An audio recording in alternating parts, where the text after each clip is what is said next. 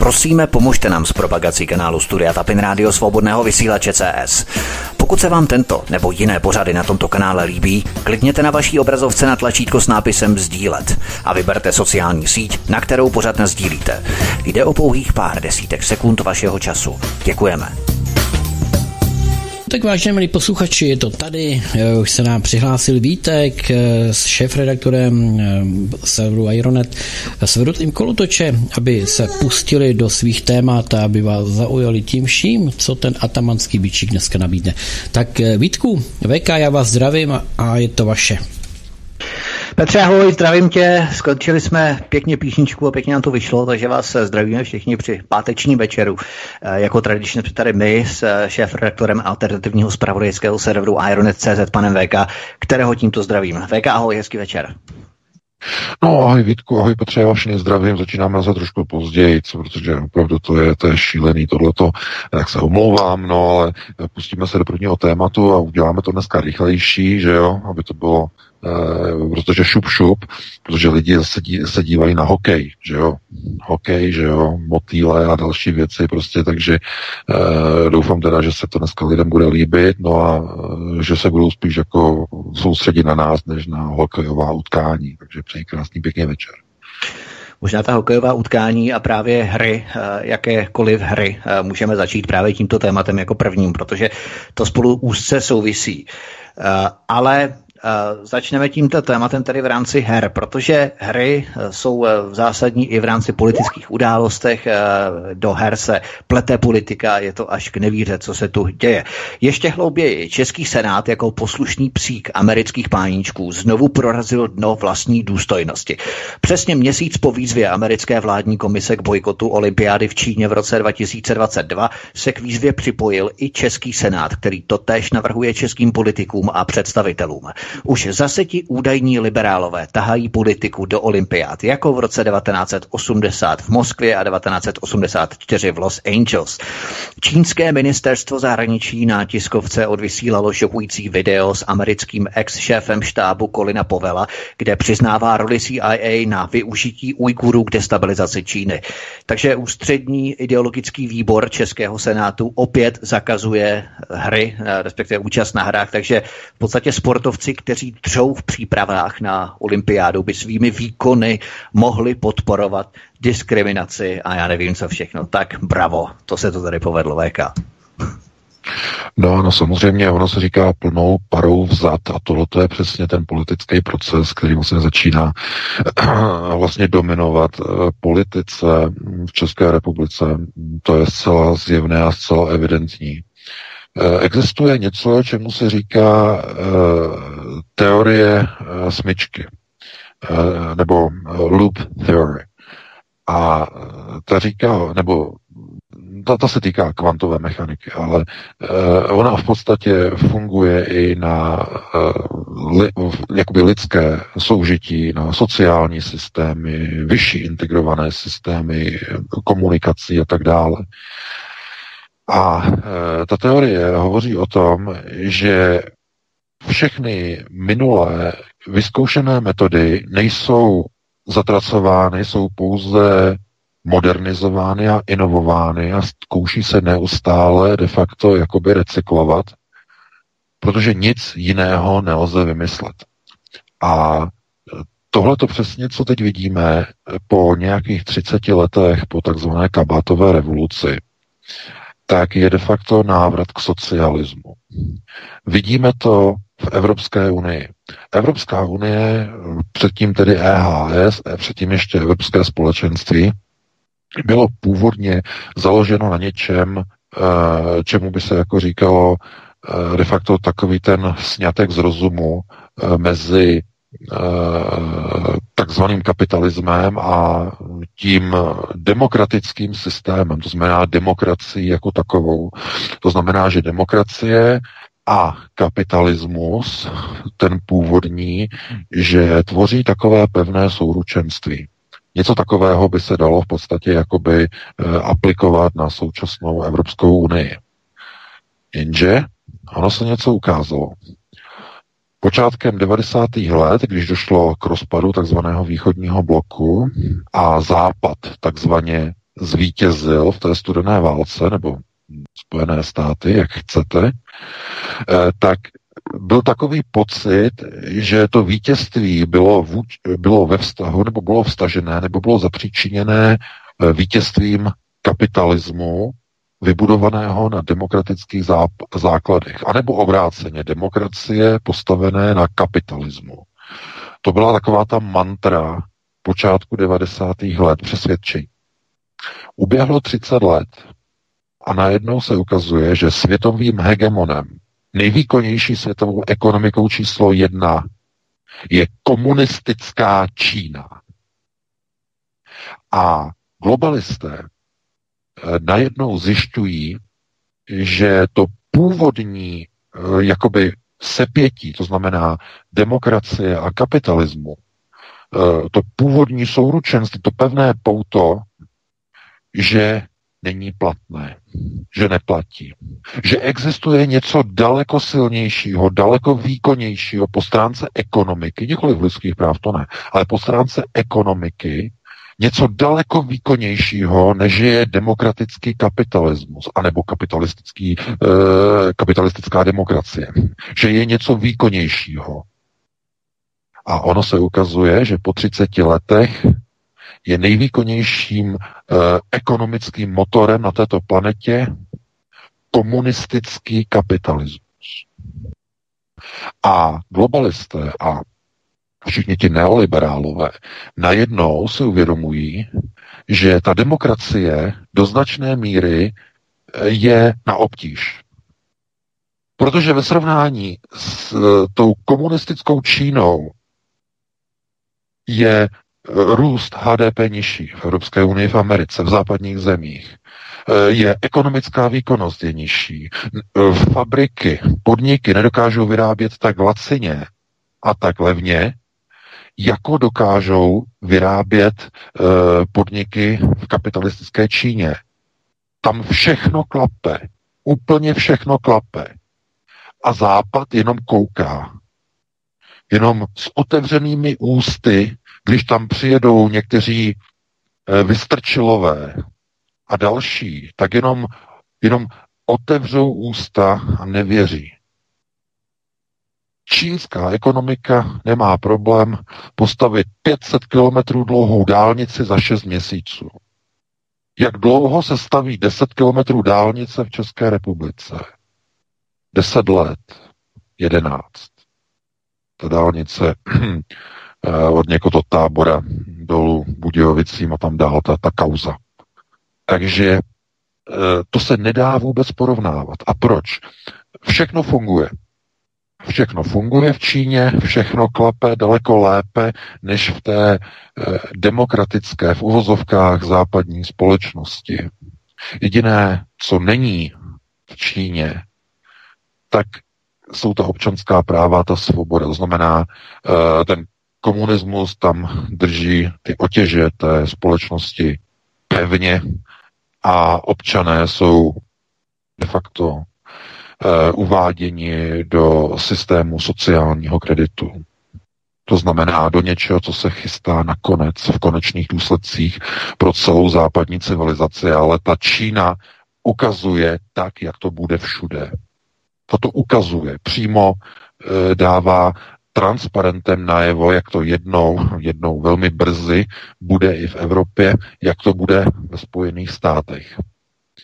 To znamená, že co probíhá v Evropě, co probíhá ve Spojených státech.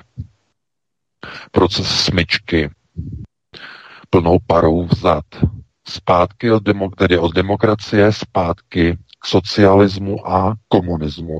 Protože se ukázalo, že komunismus ve spojení s kapitalismem, jakožto hybridní struktura, je nejvýkonnějším ekonomickým a hospodářským modelem, který kdy na této planetě vznikl. A nelze to lidem na západě jen tak vysvětlit, protože samozřejmě by z toho byli všichni špatní, takže ta lidská práva na západě se odkrajují pomaleji než v Číně salámovou metodou, protože v Číně to můžou udělat kdykoliv budou chtít, tam nikdy uh, ta lidská práva tak vydobitá neměli a podle všeho v nejbližších dekádách mít nebudou, ale na tom e, takzvaném demokratickém západě, který můžeme brát i s přesahem, tedy přes Atlantik, tak e, je jenom přiznání si toho, že spojenectví demokracie a kapitalismu se zhroutilo. Nedokáže obstát v konkurenčním boji s, kap, s komunistickým kapitalismem, anebo s, kapitalic, s kapitalistickým komunismem. E, to je jedno, e, jestli e, ten příměr a to adjektivum si postavíte tak nebo tak, ono to vyjde úplně na stejno. Je úplně jedno, jestli máte komunistický kapitalismus anebo kapitalistický komunismus, protože je to souručenství, které je v symbioze. Dokonale se doplňuje. K tomu, abyste mohli mít ekonomiku, která šlape, která je výkonná, eh, která je laciná, potřebujete diktaturu, potřebujete vedení a velení. A co je demokracie? To je všechno možného, jenom ne diktatura vedení a velení. Diktatura je o diskuzích, o polemikách, o partajích, o diskutování o tom, jak by to mohlo být, eh, o eh, změnách postojů, o eh, určitých alternativách, o politickém souboji, o přijímání a rušení zákonů, o posunování vpřed a potom, když se to ukáže, že se, že se to někomu nelíbí, posunování se vzad. To znamená, ta demokracie tomu kapitalismu je na obtíž. To je zcela zjevné. A e, proto ta Čína je v té pozici, v jaké se nachází. To je, já myslím, naprosto každému zjevné. Když se hroutí velká impéria, velké říše, tak vždycky to funguje takovým způsobem, že v závěrečné fázi ta to impérium vrhá naprosto všechny své poslední zdroje do jedné jediné věci. Do zbrojí.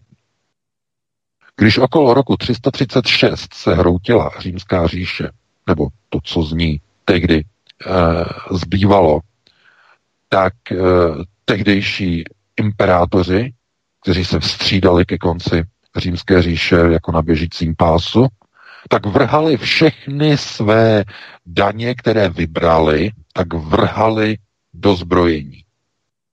Na konci římské říše mělo, měl Řím tehdy, v tehdejší době milion vojáků.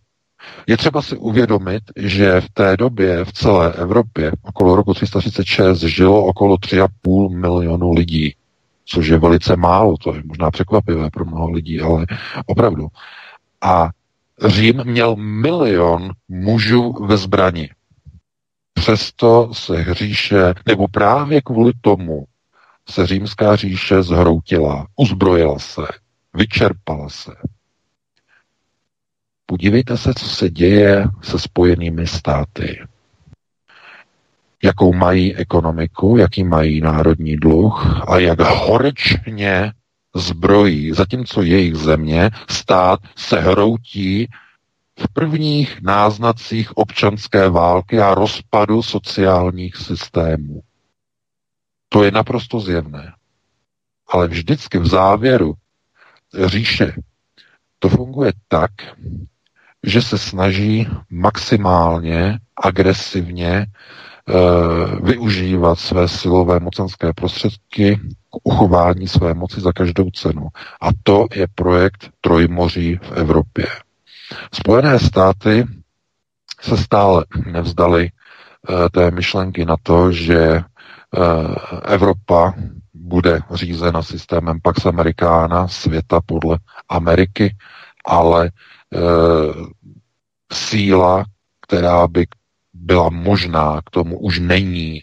To znamená, nej, ty, ani finance a ani odhodlání už není takové, aby mohly Spojené státy de facto e, představovat jakýsi mocenský nástroj, se kterým e, se bude muset stále počítat. Už to dávno tak není.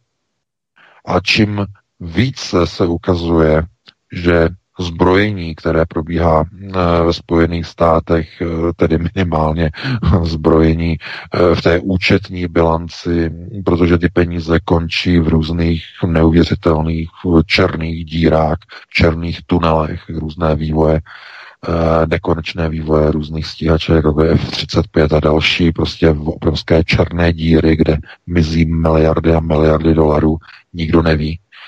A tak jediné, co zůstává na konci, jsou eh, velké průvody, velké průjezdy, eh, snaha armády ukazovat se, jak je mocná. To jistě víte, že čas od času američané projedou přes Evropu v těch obstarožních obrněných transportérech, aby ukázali, že jsou přítomni někde na nějakém území. A de facto tyto přehlídky dělala, dělali samozřejmě i falangy na konci e, římské říše, dělali průvody e, v, v, v, tehdejších Řím, v tehdejším Římě, v italských městech na znamení moci, na znamení síly, přesunování těch bitevních vrhačů, těch, těch praků bojových, prostě jako aby ukaz, ukázali tu moc toho Říma. To znamená, v poslední křeči tahle impéria de facto se snaží uh, mocensky ukázat svoji sílu, i když de facto to impérium již padá, hroutí se samo do sebe, samovolně. No a eh, proč já vlastně to takhle ze široka uh, rozebírám? Je to kvůli tomu, že když se hroutí impéria, tak mnoho vazalských států, které se musí rozhodnout, jestli se přikloní na stranu toho budoucího vzrůstajícího hegemona, toho nového imperátora, toho nového impéria, které přichází, a nebo jestli zůstanou věrni tomu starému a hroutícím, hroutícímu se řížskému zřízení.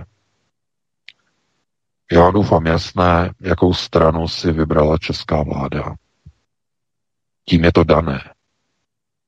A protože si vybrali stranu, tak přivedou Českou republiku ke katastrofě. Přivedou ji do obrovských problémů, nejprve hospodářských, později socioekonomických, protože to přijde automaticky s tím, jak eh, jednotlivé státy v Evropě si začnou uvědomovat, že starý imperátor padl a je třeba přehodnotit priority a začít budovat vztahy s imperátorem novým.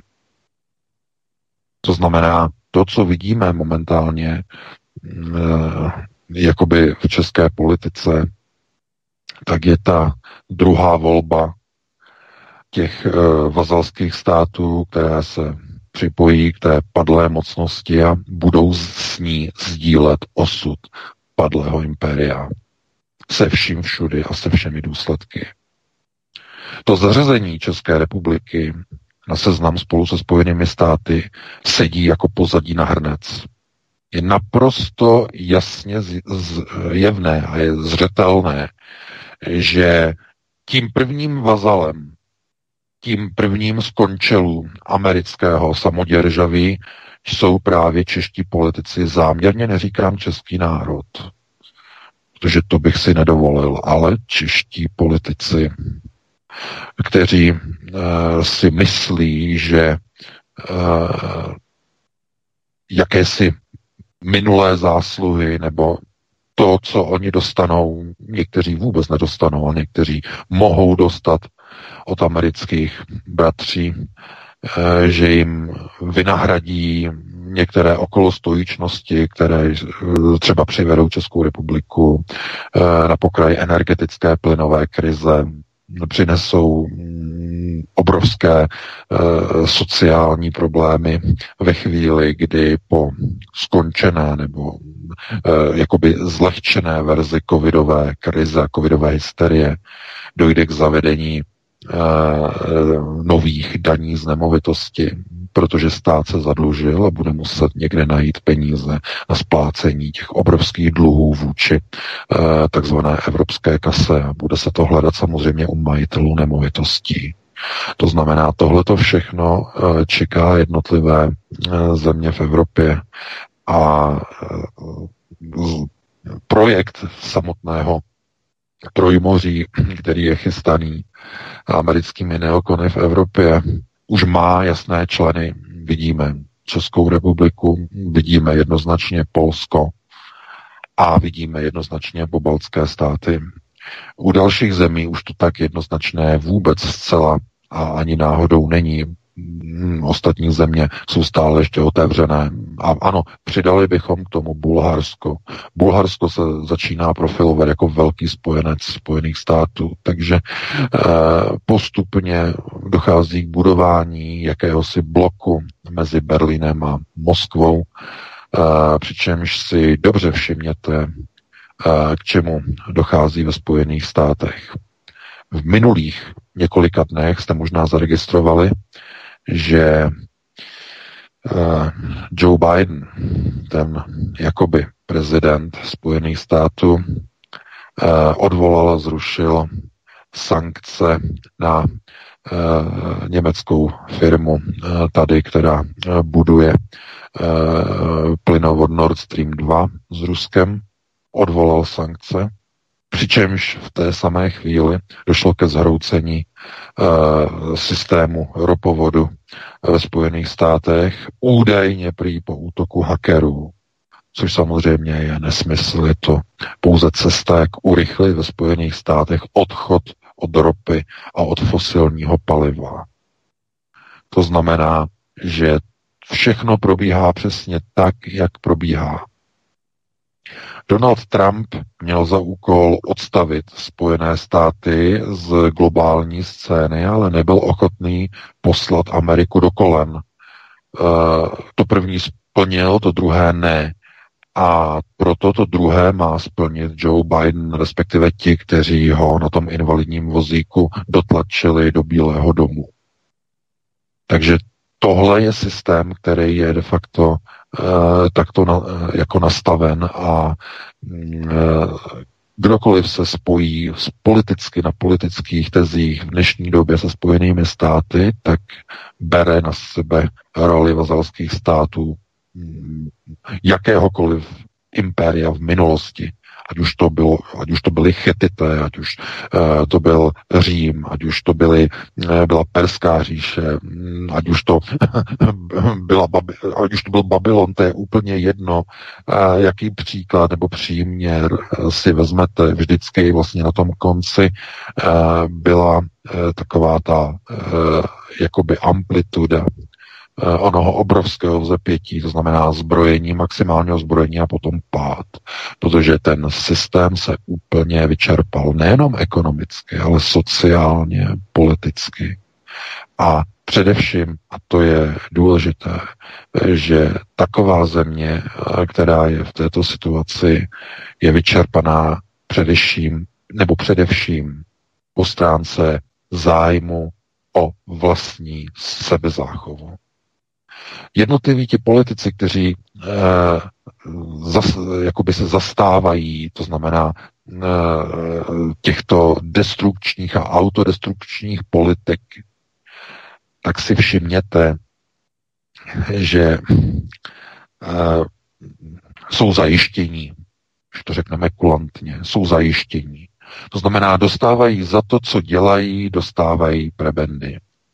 Mají to takzvaně na svém a je jim úplně jedno, jestli se dostanou potom do parlamentu po dalších volbách nebo nedostanou. Protože oni dělají přesně to, co mají za úkol. To znamená, ve Spojených státech je to uh, likvidace vnitřní, likvidace Americké republiky, která probíhá. Jako impérium se hroutí samo do sebe, jako římská říše okolo roku 330. Úplně stejné procesy. Stejně jako tehdy, i dnes, se některé vasalské státy přidávají na stranu hroutící se říše a ostatní na stranu té budoucí vítězné. I to vidíme v Evropě. Některé země se připojují k Číně a k onomu paktu na os Euroazie, tedy Moskva-Peking. No a některé jiné země, tedy země, které se točí okolo projektu Trojmoří, se naopak připojují k onomu hroutícímu se starému impériu. Takže e, já doufám, že jenom takovýhle jednoduchý zručný popis e, vás uvede do obrazu a e, pomůže vám vlastně pochopit, e, co se děje při těchto výrocích těchto představitelů, ani nechci říkat českého státu, jako představitelů těch, kteří je tam drží, ti, kteří je tam jakoby pomáhají usazovat. Musíme se ještě závěrem tady toho bloku dotknout jedné záležitosti. A to je zodpovědnost obyvatelstva. Zodpovědnost obyvatelstva za e, svůj životní prostor nebo e, za prostor, kde se žije, e, za vlastní e, kraj, za vlastní stát, nespočívá v tom, že lidé jednou za čtyři roky jdou k volbám. Tohle, pokud si někdo myslí, tak e, pomáhá pouze stát a národní stát destruovat.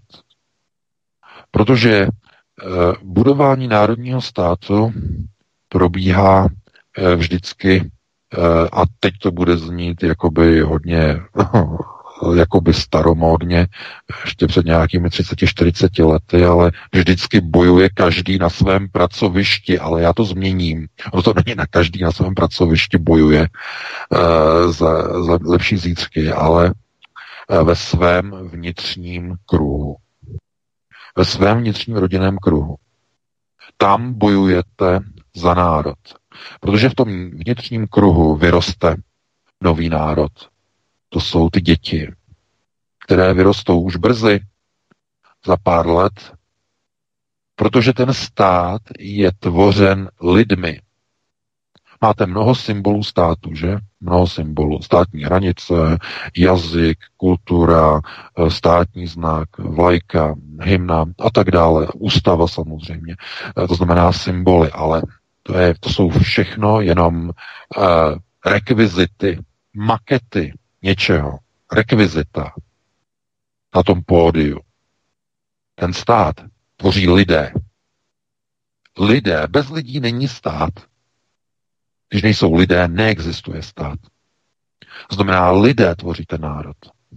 No a ten národ se neustále obnovuje a mění tak, jak vyrůstají nové generace.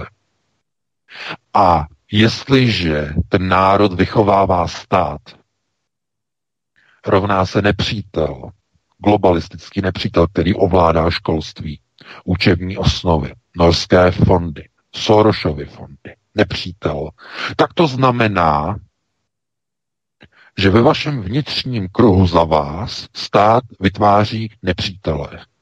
Nepřítele národa, nepřítele státu, nepřítele e, vaší vlastní rodiny, svých vlastních rodičů kdy potom nepoznáte své vlastní děti, když vyrostou, jaké názory mají a potom se nám e, svěřují někteří starší čtenáři, seniori, že se bojí svých vlastních dětí.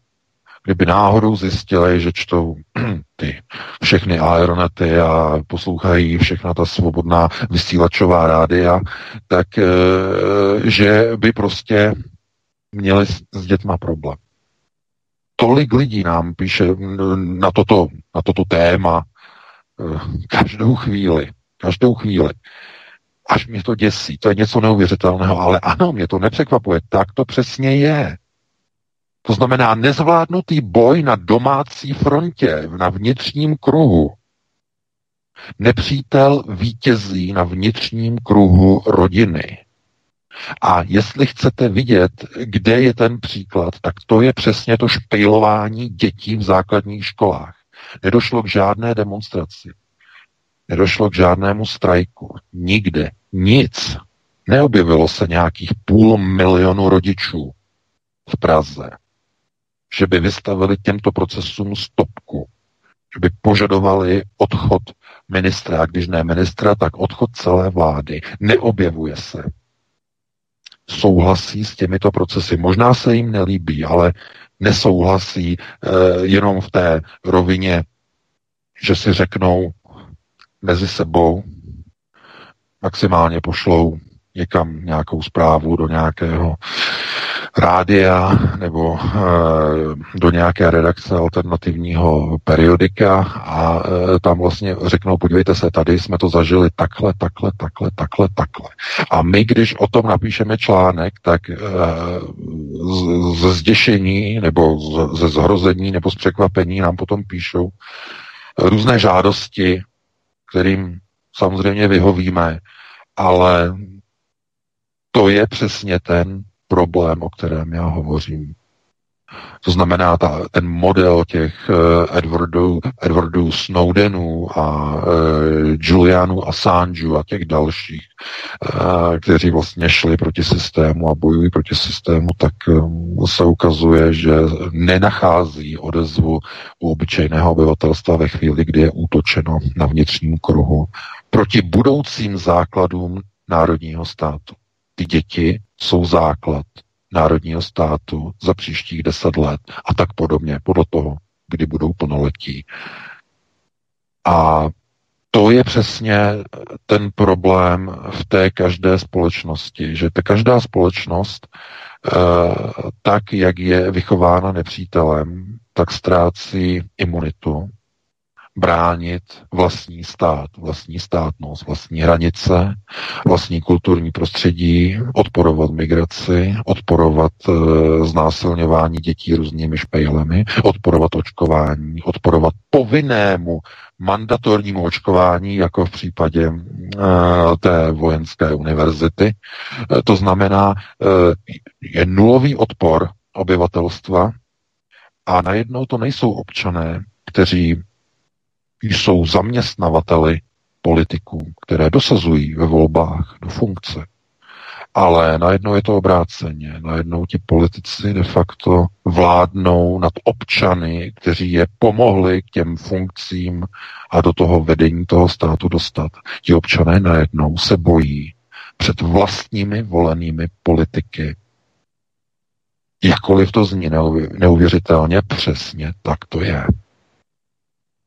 Takže uh, jenom s tím přesahem uh, bych zdůraznil, že uh, všichni ti politici, kteří se při hroutícím se mocenském postavení amerického impéria staví na stranu Washingtonu, tak to dělají z těch samých důvodů, jako to dělala všechna ta vazalská e, samoděržaví v dávných a v dávných dobách e, ve starověku a ještě i ve středověku. To znamená e, sázka na jednu stranu nebo sázka na druhou stranu. To znamená buď na staré impérium nebo na to nové.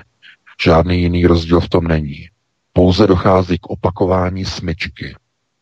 To znamená, procesy, které byly použity v minulosti, se pouze modernizují a opakují se v moderním kabátě, ale důsledky zůstávají stejné. No takže takhle bych to uzavřel. Máme 20.09, no a pustíme se do dalšího tématu, Vítku. To uvedeš a e, já potom na to odpovím.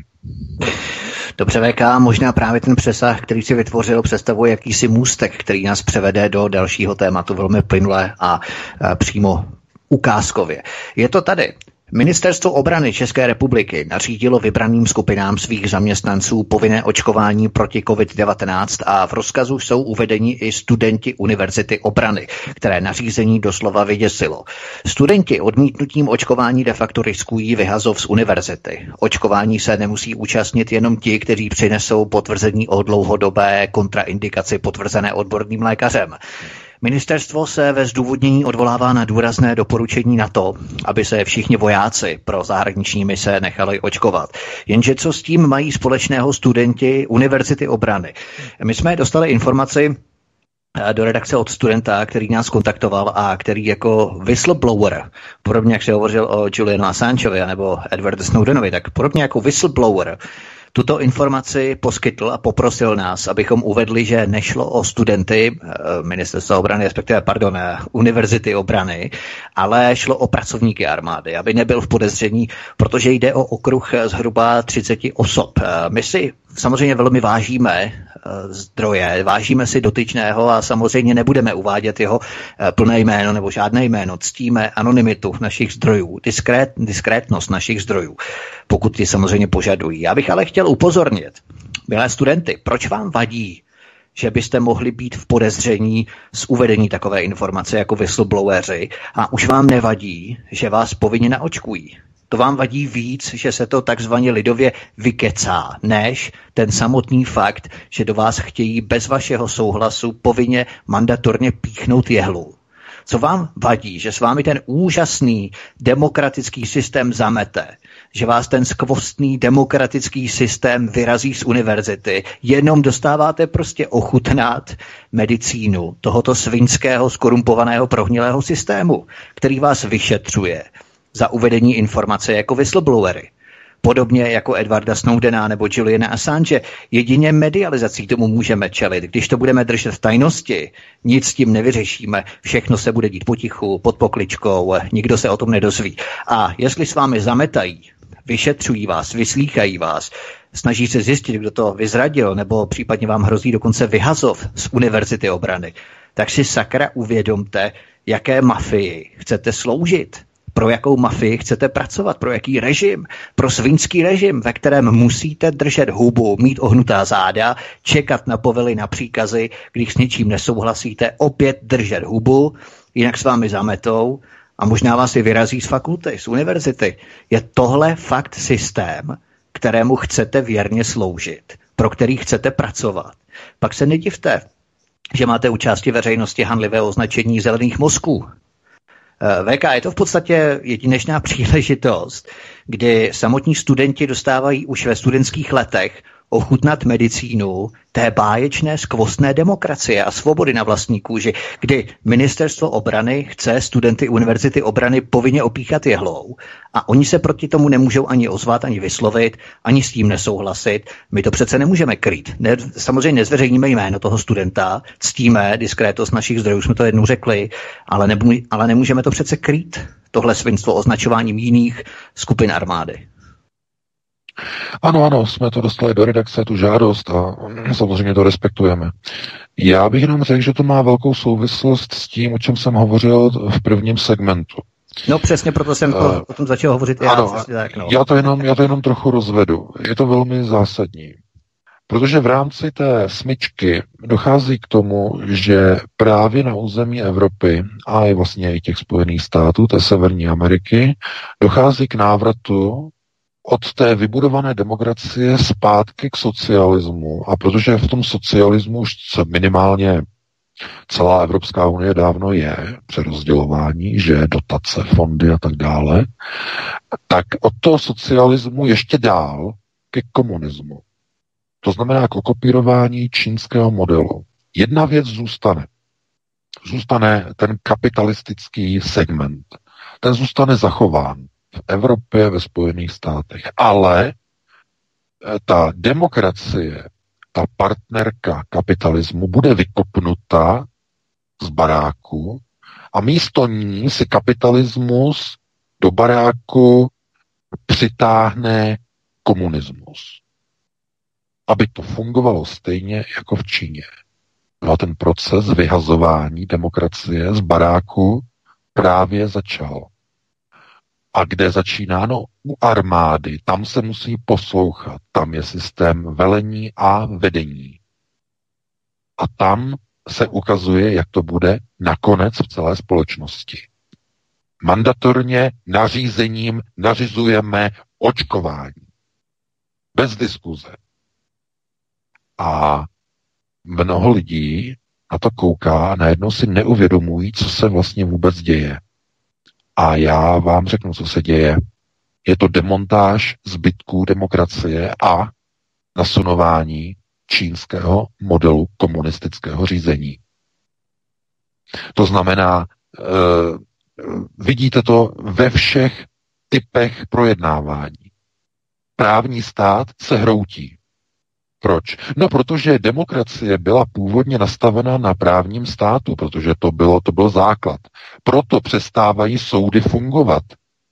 Proto najednou se nedovoláváte práva, nebo dokonce za dvě věty holé dostanete flastr a e, jdete e, jako ten rozsudek e,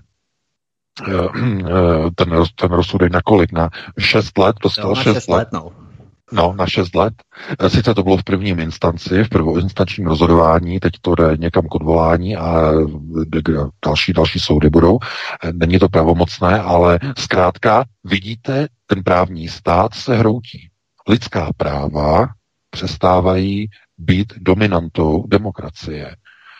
Nastává tvrdá, opravdu tvrdá diktatura čínského komunistického modelu Zatím ještě stále západní státy, to znamená, mluvíme o Evropě a o Severní Americe, ještě stále e, mají e, ty své ústavy, mají stále se snažit tvářit ty demokratické struktury a ty demokratické orgány jako, že nějak fungují. Ale v praxi už nedochází k naplňování jejich funkcí. Ty funkce těchto orgánů najednou jsou paralizovány a nerozhodují. Ústavní soudy, které by měly rozhodovat ve prospěch občanů, ve prospěch občanů rozhodují proti občanům. Nejvyšší správní soudy, které by měly rozhodovat ve prospěch obrany a ochrany dětí, rozhodují proti ochranám dětí. Za e, znásilnění e, migrant, že za znásilnění e, české dívky dostal tři roky dostal o polovinu méně než český občan, který napsal dvě věty holé eh, ohledně eh, těch událostí na Novém Zélandu a dostal šest let za vyslovení svobodného názoru, se kterým samozřejmě můžeme, nemusíme souhlasit, ale za dvě věty holé šest let. To znamená, kde se dávají větší flastry za svobodu slova. Kde, v jakém systému? V demokratickém anebo v komunistickém? Kde se dávají větší flastry? No, já myslím, že teď je to už naprosto všechno jasné. Každém. Co se děje? To znamená, ten proces té smyčky funguje. To znamená, opět se vrací zpátky. Byla vybudována demokracie a nyní společnost se vrací zpátky, zpátky k socialismu a od socialismu zpátky ke komunismu. A lidé stále si nedokážou uvědomit, co se to vlastně vůbec okolo děje. To znamená ta konceptuální gramotnost, uvědomit si, že co se to sakra děje, tak eh, ten rámec toho pochopení je eliminován do uh, vnímání důsledků, které ta společnost na toho člověka v podstatě uh, jakoby nakládá. To znamená důsledek. Vy nemůžete tam, vy nemůžete tohle, vy nemůžete svobodně cestovat přes hranice, vy musíte být opíchaný, vy musíte být testovaný, vy máte tady to, nesmíte, musíte mít odstupy, musíte mít tohleto. Vy nesmíte napsat na Facebooku ani tady tu větu, ani tady tu větu, protože jinak dostanete 6 let kriminálu. Vy nemůžete ani tohle, ani tohle. A tam to můžete, ale tohle to zase taky nemůžete. To znamená, vy najednou zjišťujete, už nežijete v roce 2021 ve svobodné společnosti, v demokratické společnosti. Vy najednou zjistíte, že to adjektivum svobodná společnost, to, to už škrtnete. Žijete pouze ve společnosti a velice se to blíží tomu, že škrtnete i e, to adjektivum e, demokratická společnost. I to škrtnete, takže žijete ve společnosti a postupně zjistíte, že najednou při porovnání se minimálně pamětníci upomenou na určitá léta po druhé světové válce. Najednou pamětníci říkají, že mnoho z toho, co dnes probíhá, připomíná éru kolektivizace venkova, připomíná e, násilné e, procesy přesvědčovací, že ty jsi s náma, anebo ty jsi proti nám. Akorát, že nejde o pozemky, nejde o kulaky, nejde o uh, hmotně materiálové majetky, nejde o statky a o louky a pole. Ne, ne, ne. Tentokrát jde o něco jiného, o lidskou svobodu. Lidé si nechávají uh, takzvaně obšancovat a zabavit svá občanská práva, svá lidská práva. Ty máš buď roušku, seš s náma, nebo nemáš roušku, seš proti nám a ty máš buď vakcínu a tak seš s náma, nebo nemáš vakcínu a tak seš proti nám.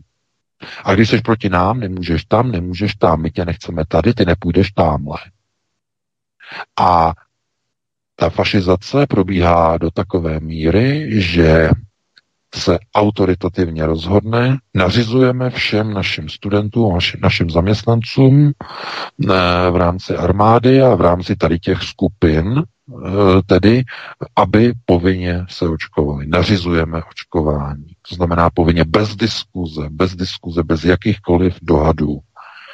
A eh, jak by, by se vám líbilo třeba před deseti lety, kdyby vám někdo řekl, ještě před deseti lety, že přijde doba, přijde den, kdy bez špejle, bez vakcíny nebudete moc do práce. Věřili byste tomu, kdyby vám to někdo řekl? Že nemůžete do podniku, nemůžete do prodejny, kde pracujete, třeba jako prodavačka, eh, nebo jakékoliv zaměstnání, že nemůžete, když nemáte nějaký test zdravotní a nemůžete, když nemáte nějakou vakcínu. To znamená, co je to, jaký je to model? No, je to model daleko horší, než byl za toho socialismu před rokem 89.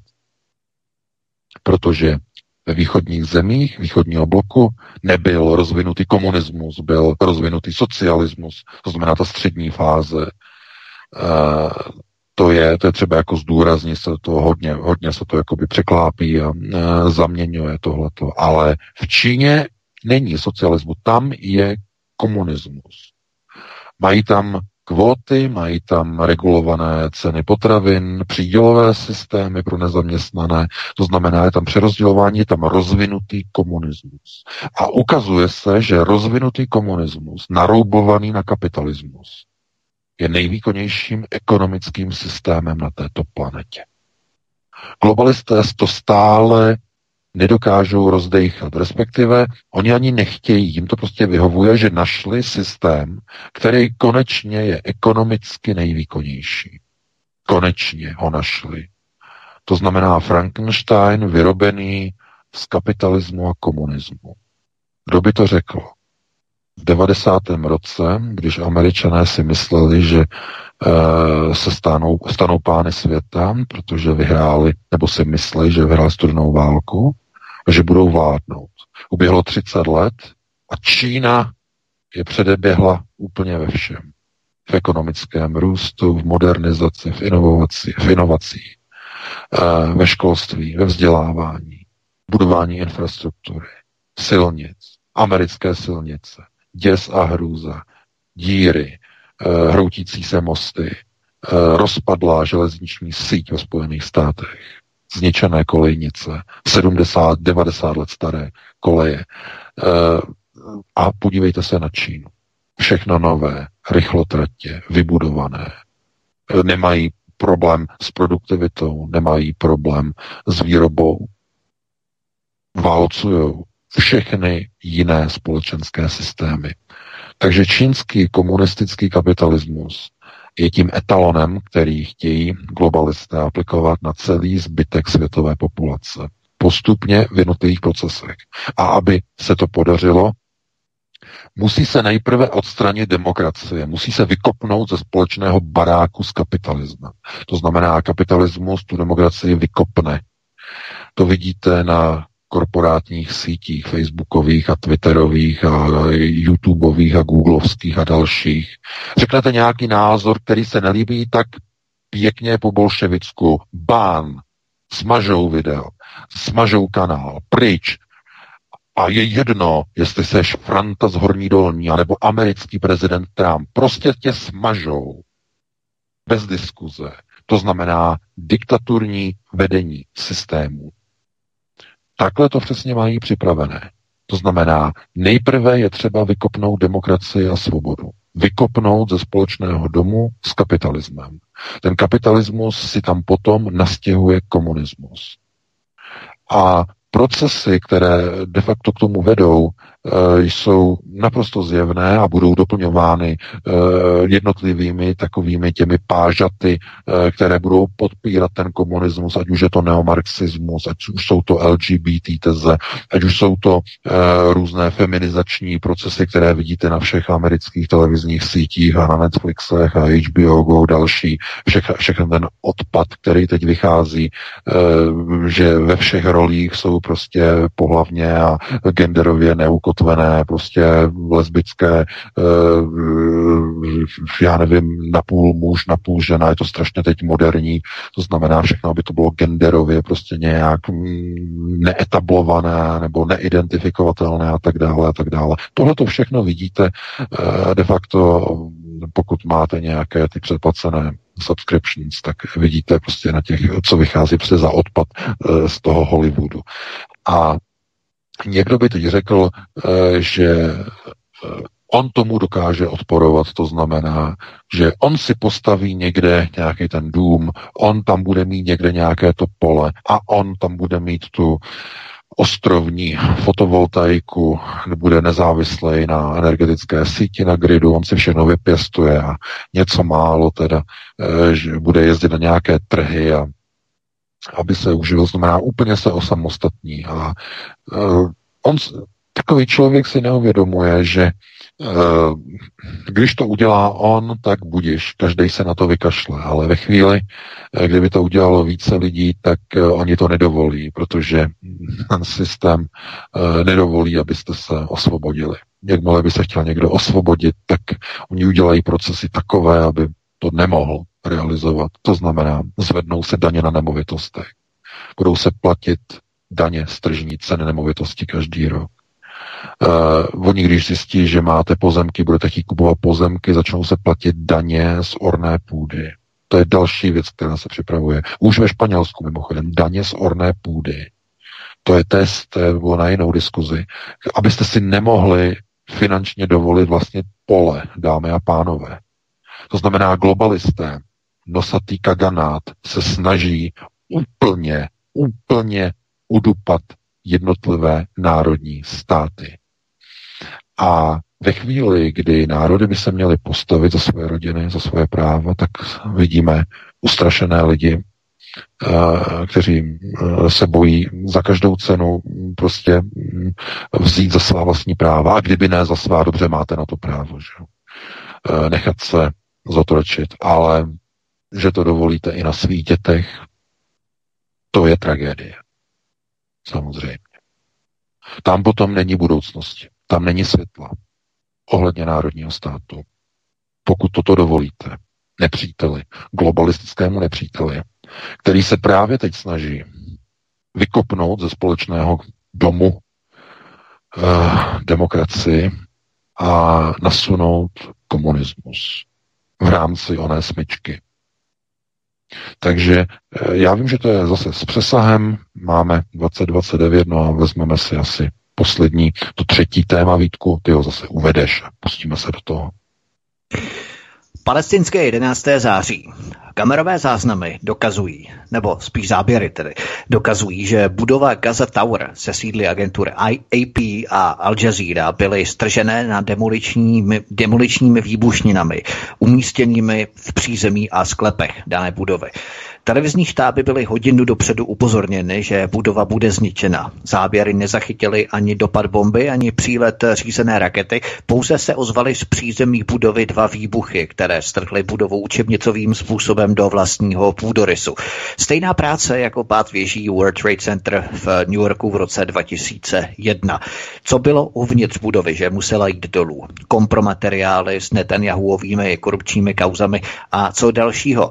Neměli bychom tady VK hledat důvod eh, jakéhosi vratkého příměří mezi Izraelem a Hamásem, které začalo právě dnes v pátek, i když samozřejmě nevíme, jak dlouho potrvá. Eh, no, celý problém eh, Blízkého východu je zase znovu válka mezi oběma armádami, že, že to je naprosto zjevné, pouze jsou to takové ty příklady, které ukazují, eh, kdy na jedné straně de facto snaha tedy uh, útočit na Izrael a na jeho zájmy, to znamená sionistické procesy a zároveň snaha o ochraňování Izraele, ochraňování Jeruzaléma, klasické projekce Halachim. Já bych jenom zase to téma tak trošku překlenul a trochu bych ho překlenul směrem do České republiky, protože tohleto domácí téma, řekněme, ty procesy, které probíhají na ose Pražského hradu, Kramářovy vily a řekněme Izraele, jsou velice zásadní a to potřebuje daleko hlubší komentář. Možná jste si všimli, že souručenství mezi Pražským hradem a Izraelem je až nápadně třeskuté, křiklavé, jako kdyby až by se zdálo, že prezident Miloš Zeman je prezidentem Izraele a teprve tam až někde úplně vzadu, že jo, za těmi humny, tam je někde t, ta Česká republika. A ono to má jasné samozřejmě důvody, je to naprosto zjevné, protože když vznikala ČSSD, Eh, nebo byla obnovována počátkem 90. let, tak tam byly velké, velké koncentrace lidí napojených na Izrael, eh, které vlastně stály za obnovením ČSSD, protože měla přerušenou činnost. Bylo to, byla to obnova, obnova ČSSD počátkem 90. let. Miloš Zeman byl vlastně v čele tohoto procesu. A tam někde vzniklo propojení Miloše Zemana s Izraelem a e, s Halachim tam někde v roce 90, někde únor, březen 90, tam to začalo. Eh, my stále ještě se díváme na eh, Miloše Zemana jako na mm, prezidenta, který do značné míry, tak jak se ukazuje, eh, zasvětil svůj život nebo tu první část svého politického života, když to tedy bereme od roku 90, eh, tak zasvětil především těm národním sociálním tezím, které vždycky konec konců tradiční sociální demokracie v evropských zemích razily. To znamená pracující rodina, střední třída, onoho, řekněme, sociálně konzervativního charakteru, to znamená eh, žádné divočiny, eh, žádné pokusy o liberalizaci, to znamená klasická sociální demokracie. Kolo roku 2005 eh, v té době, kdy tam byl ten vnitřní rozpor to znamená zrada, podraz, kdy podrazili Miloše Zemana při první volbě prezidenta po odchodu Václava Havla. Ta volba, kdy měl být správně zvolen Miloš Zemana místo něho, eh, určitá skupina poslanců ČSSD hlasovala pro Václava Klauze, který tak se stal eh, prezidentem a na úkor tedy Miloše Zemana. Tam vznikl ten rozpor a rozklad a rozkol Miloše Zemana Eh, z ČSSD. Kromě toho, že se rozešel z ČSSD tehdy, tak tam došlo ještě k jedné zajímavé věci. Eh, ta se datuje někde okolo roku 2008, mm, ano, podle těch informací, které máme, eh, kdy došlo k určitému průniku s, tedy s prezidentem Václavem Klausem a ten názorový průnik, přestože oni byli v antagonistickém postavení v 90. letech proti sobě, tak oni si velice dobře rozuměli. A někde o to, okolo toho roku 2008 tam a byla ta myšlenka, že přece ty to vezmeš po mně, Miloši.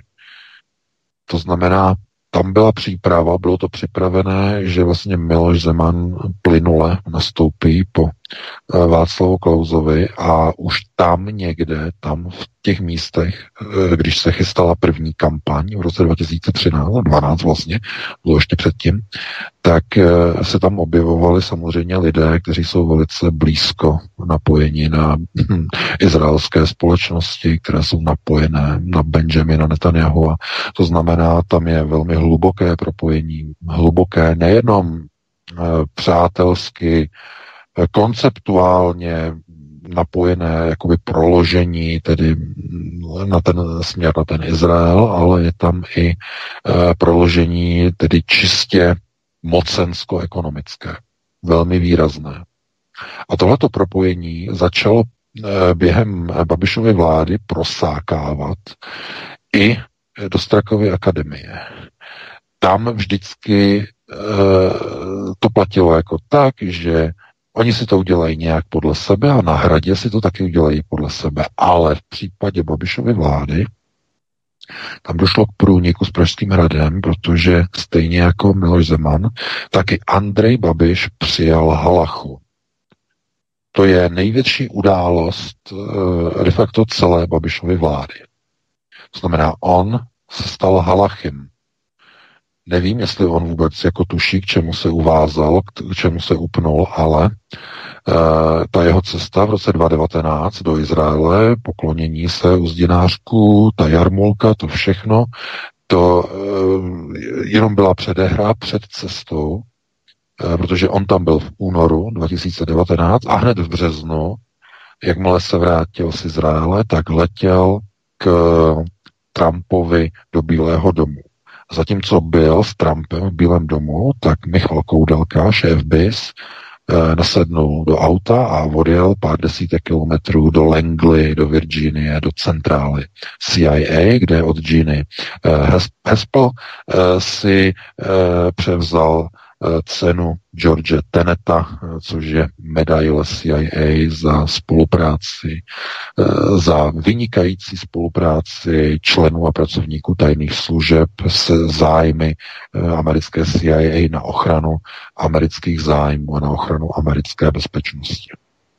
A z toho se potom odvíjí všechny ty ricinové kauzy, všechny ty vrbětice, eh, všechna, všechny ty novičoky, všech, všechny ty kauzy proti Huawei, eh, všichni ti skripalové, to se všechno odvíjí od toho, že ta společnost je nastavená skrze Jeruzalém na tyto procesy, skrze Izrael. Všechno to začalo právě v, v tom roce 90 bez Miloše Zemana by tyto procesy nikdy nebyly. Nikdy by neproběhly. Protože to byl on, který de facto otevřel tuhletu cestu směrem k Izraeli. Byl to on, který navrhoval už pro Boha kdy navrhoval, aby hlavní e, město Izraele nebyl Tel Aviv, ale Jeruzalém. To, to zaznělo poprvé od Miloše Zemana, už to bylo někdy v roce 2005, 2004, strašně, strašně dávno. To znamená dávno před Trumpem. A e, proto e, propojení Pražského hradu, tedy ta, ten úsečný bod toho Mahrálu s Izraelem, je naprosto zjevný.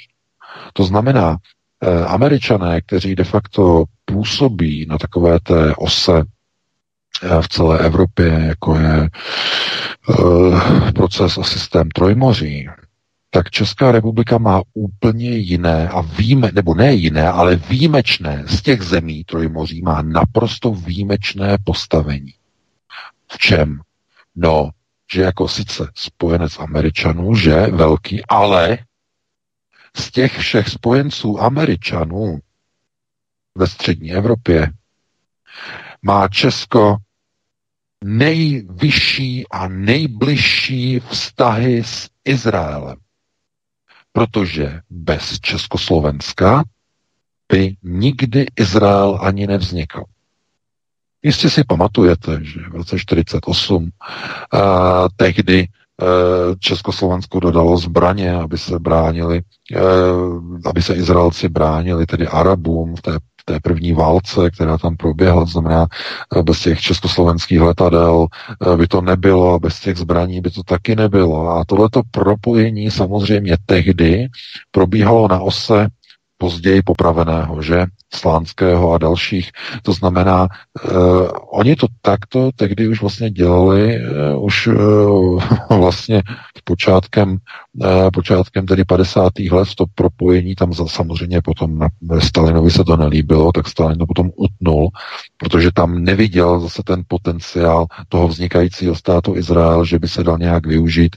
To znamená, tam potom přišla stopka, ale tohle to všechno procházelo kvůli tomu, že i ta komunistická strana tehdy Eh, v roce 48 byla prostoupena samozřejmě eh, zednářskými a, a eh, židovskými politiky, napojenými tedy na ty struktury původní první republiky, kteří stáli za vznikem první republiky. To znamená okolo Masaryka, tedy mladšího, že ministra zahraničí, který potom vlastně mm, zemřel, teď se říká, co se stalo, byl zavražděn, vyhozen na Pražském hradě z okna nebo skočil a tak dále. E, to znamená, že tohleto propojení je velice hluboké, těsné, e, tedy s Izraelem. A Miloš Zemán to napojení počátkem 90. let právě a pouze obnovil. Proto on má ochranu Halachim. Proto on se stal tak důležitým. Proto se dostal na Pražský hrad, proto tam je. On obnovil v roce 90 propojení Prahy zpátky s Izraelem.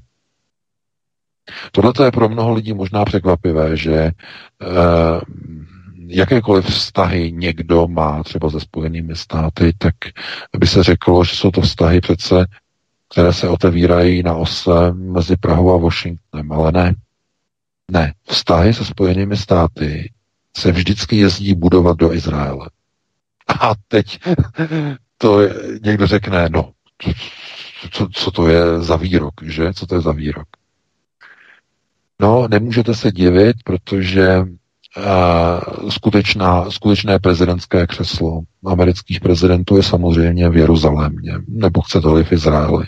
Tam se rozhoduje o prezidentech. A, uh, vidíte, že Benjamin Netanyahu, uh, který vlastně čelí vlastně tomu vyšetřování z těch korupcí a z dalších věcí, tak se stává zase terčem těch útoků ze zahraničí. A stává se terčem, že agentury AFP a oni na to se Eh, koukají a říkají si tedy, tak, eh, tedy AFP chci říct, AP, eh, Associated Press, a že píšou proti němu, přinášejí proti němu články a samozřejmě, že zahraniční americká tisková agentura, ale vlastně na samozřejmě sionistickými strukturami, takže útočí proti Netanyahovi a samozřejmě je to útok proti Jeruzalému. Je to útok, vnější útok proti strukturám eh, Halachim Izraele. Ovšem problém s Netanyahuem je de facto stejný jako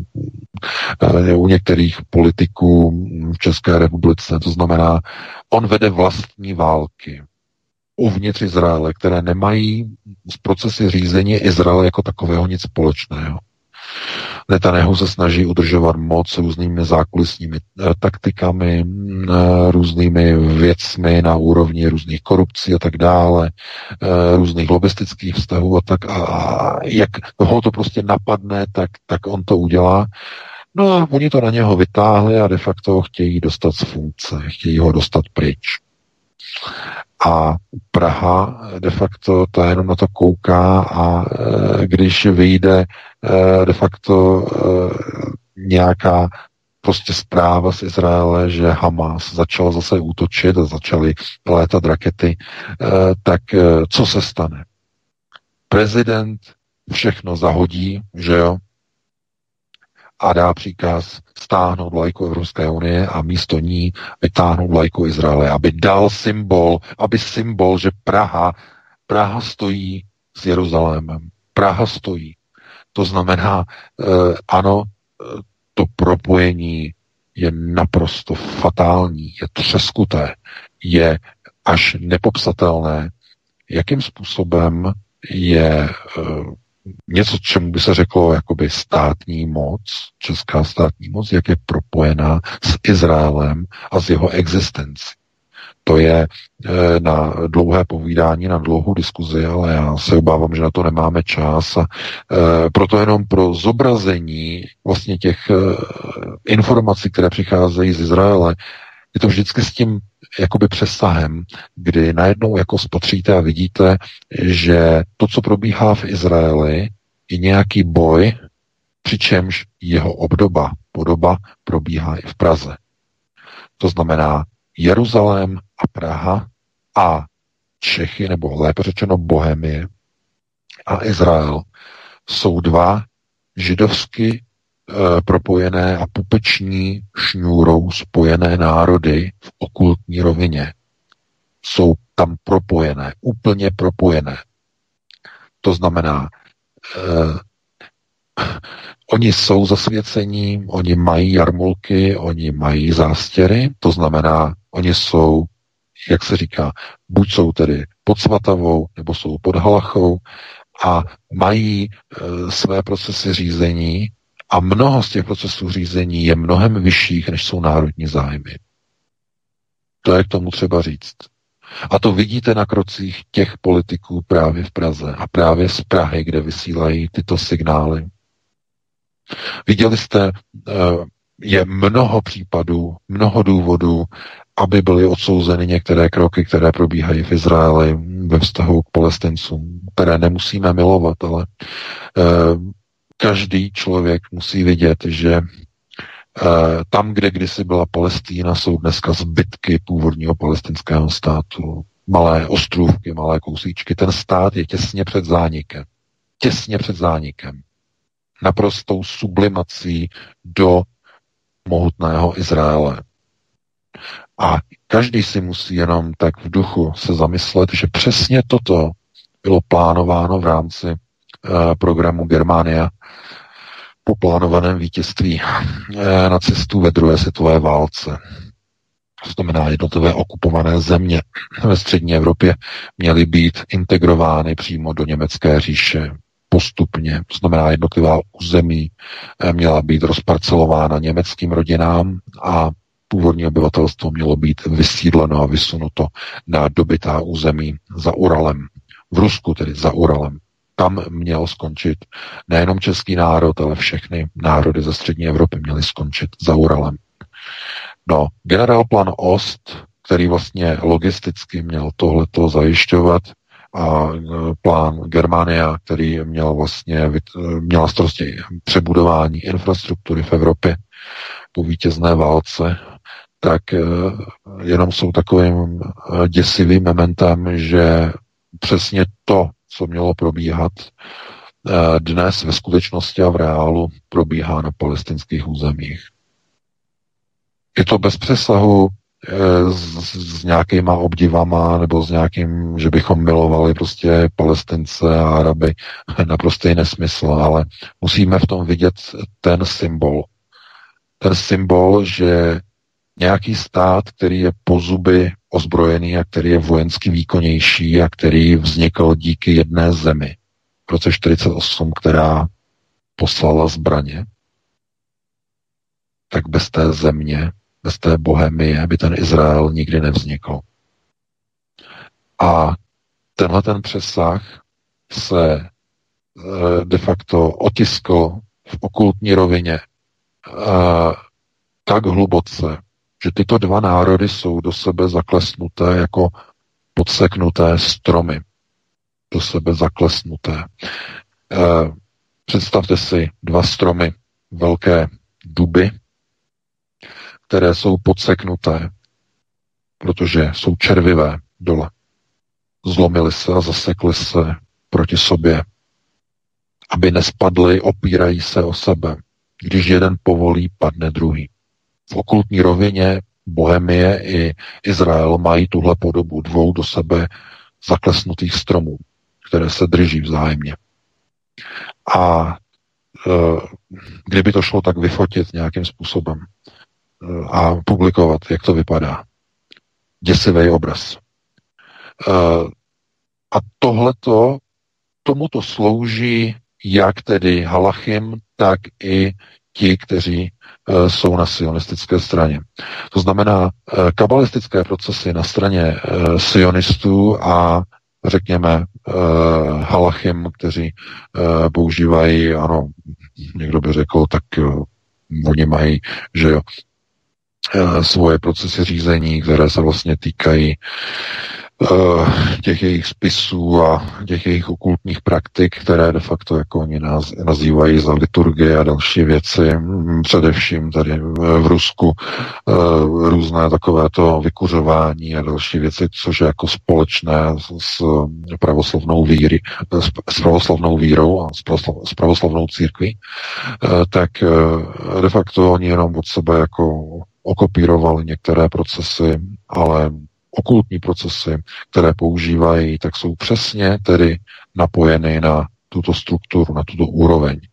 A Miloš Zeman je přesně tam, kam se dostal. To znamená, v roce 90 obnovil sociální demokracii a navázal na tradice, na tradice, na tradice původního židozednářského státu který vznikl v roce 1918 na původní tradice.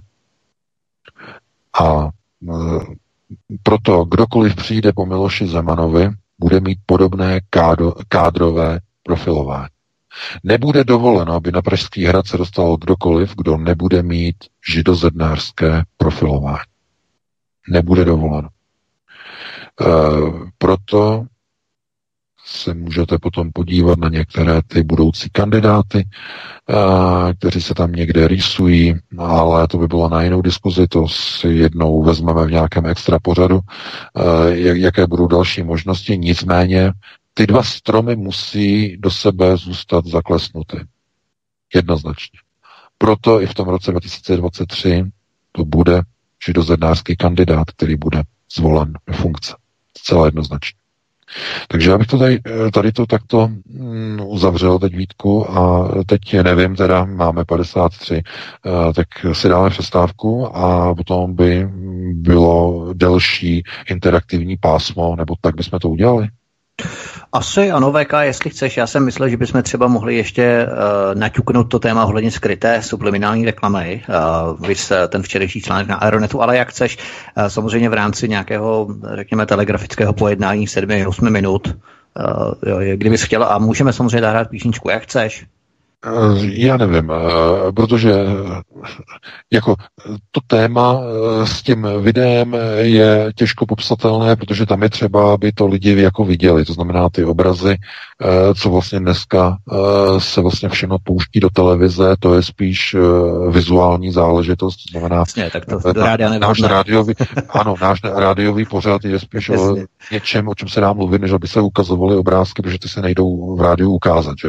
Maximálně, kdyby bylo nějaké to vysílání eh, interaktivní, tak eh, někde na tom YouTube nebo kde se vysílá, eh, tak by se zobrazovalo a tohle je hodně těžko uchopitelné téma. Takže já bych možná jenom velice krátce, my jsme se k tomu nedostali, je to ten poslední článek, který je na Aeronetu, to je velmi zásadní. Modré karty, blue cards, které Evropská unie schválila zaregistroval si Vítku? Poslední. Jo, zelených a... kartách v rámci covidového pasu od července, ale modré karty teď nevím. No přesně. ano, 17, teď před čtyřmi dny Evropská unie schválila, eh, schválila neuvěřitelnou eh, migrační reformu. Je to novinka. Uh, vysoce takhle, oni vymysleli, že budou migrantům dávat, uh, jako ve Spojených státech se dávají zelené karty, tak v Evropě budou dávat modré karty migrantům. A bude to fungovat takovým způsobem, že uh, originálně a původně je to nastavené pro vysokoškolsky vzdělané migranty, ale Nově je tam uvedeno, že jestliže e, daný pracovník a žadatel o modrou kartu e, má e, zkušenosti z praxe na stejné úrovni jako vysokoškolsky vzdělaný člověk, tak může rovněž požádat o modrou kartu. Ta modrá karta bude umožňovat slučování rodin. A co je nejlepší, že e, minimum e, tedy e, mzdy, která vlastně může být vyplácená, tak je jenom 1,0 nebo 1,6 násobek minimální mzdy na dané pozici. A navíc podmínka k získání trvalého pobytu na území Evropské unie bude pouze šestiměsíční pracovní kontrakt na té dané pracovní pozici. To znamená 6 měsíců.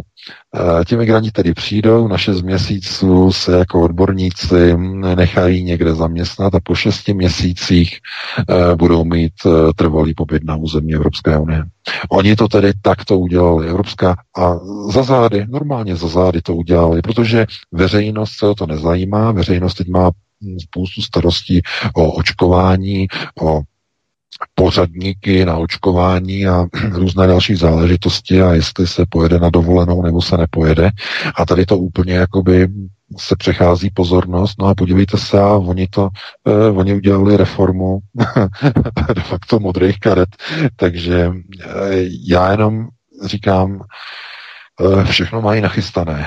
To znamená, islamizace, procesy islamizace, eh, transformace celé Evropy do islamizačních procesů, něco, čemu já říkám britanizace společnosti, to znamená to, jak to vypadá v Británii, má být okopírováno do celé Evropské unie. Eh, muslimové budou vyhrávat volby do eh, městských zastupitelstev, budou se stavět mešity, budou se odstrojovat kostely, Tohle to všechno je připraveno v rámci agendy 2050, to je globalistická agenda plánu do roku 2050.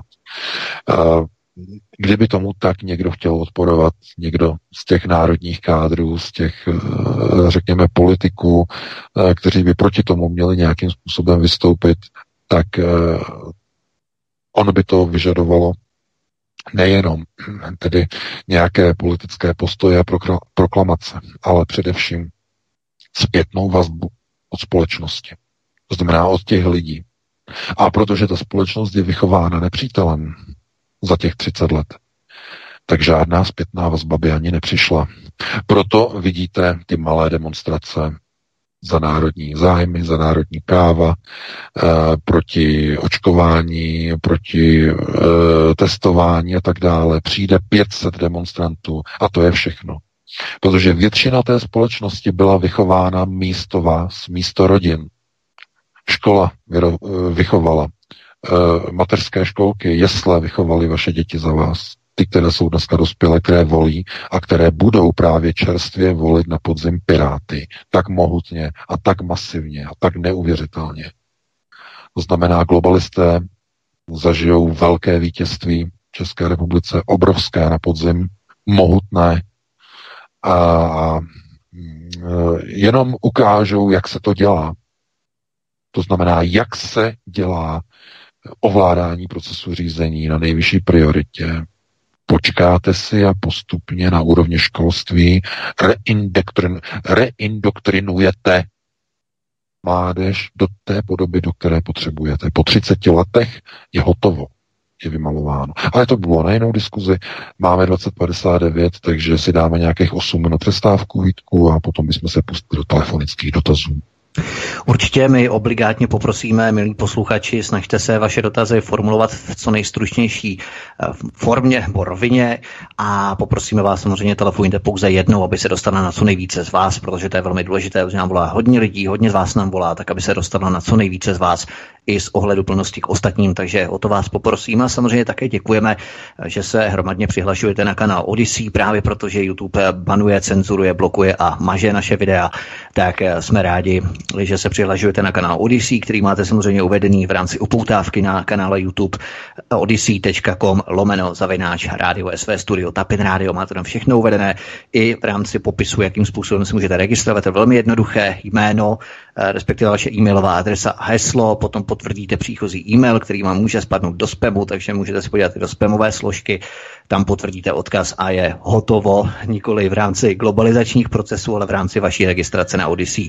Takže budeme rádi, když se budete přihlašovat na Odyssey, kde samozřejmě naše videa zůstávají necenzurovaná, neblokovaná a je tam opravdu ta svoboda, po které opravdu alternativa touží a je nám dopřána právě na Odyssey, kam přechází i Slováci, co jsem viděl, takže přechází tam řada alternativ, takže budeme rádi, když tam za námi půjdete i vy z cenzurovaného YouTube. Takže to bylo všechno pro tento vstup, pro tuto 30, pardon, 90 minutovku, my si dáme písničku a potom Petr Václav ze studia Midgard uvede telefonní číslo na které nám můžete volat a budeme se na vaše otázky těšit. Hezký večer, od mikrofonu vás zdraví Vítek. Prosíme, pomožte nám s propagací kanálu Studia Tapin Rádio Svobodného vysílače CS.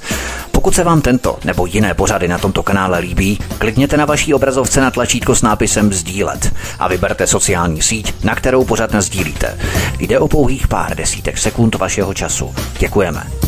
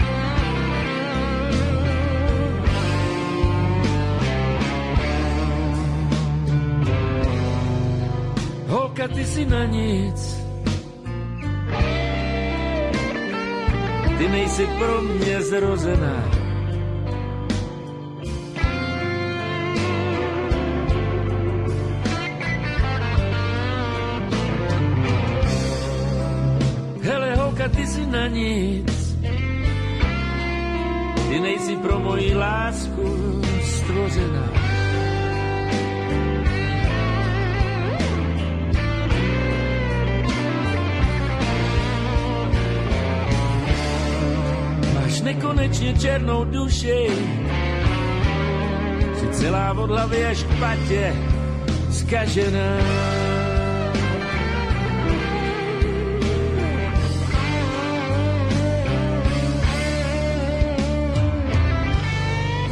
Proklínám tu chvíli, kdy jsem se do těch očí podíval.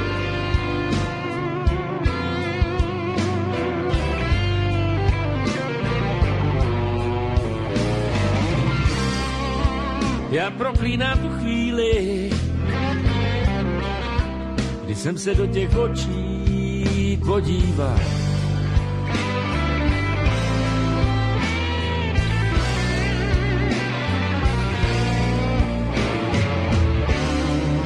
Nejdřív mi se brala všechny iluze a pak je to ostatní a tak dále.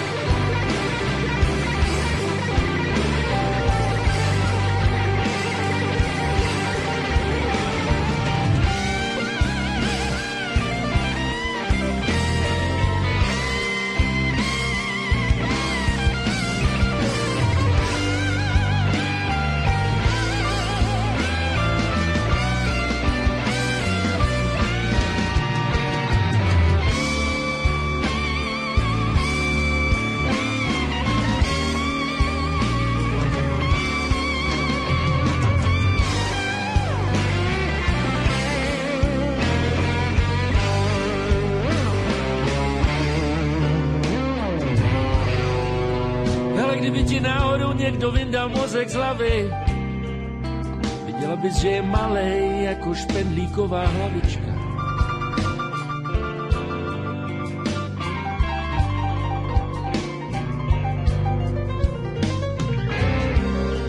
Ale kdyby ti náhodou vyndal někdo mozek z hlavy, viděla bys, jak blbě se na něj kouká.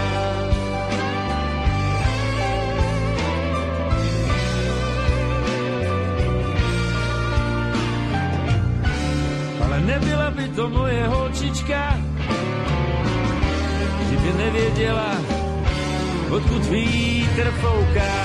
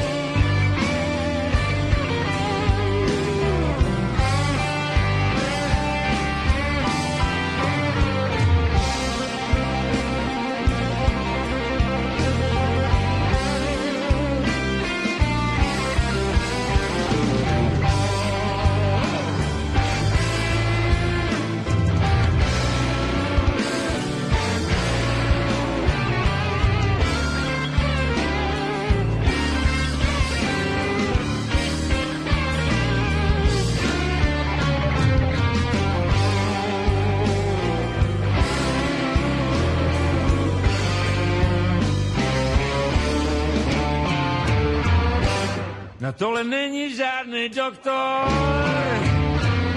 žádný prášky mi nemůže dát. Ta holka mě pustila k vodě, ale já bez ní nemůžu spát. Ta holka na nic mě pustila k vodě, že prý mě už nemůže být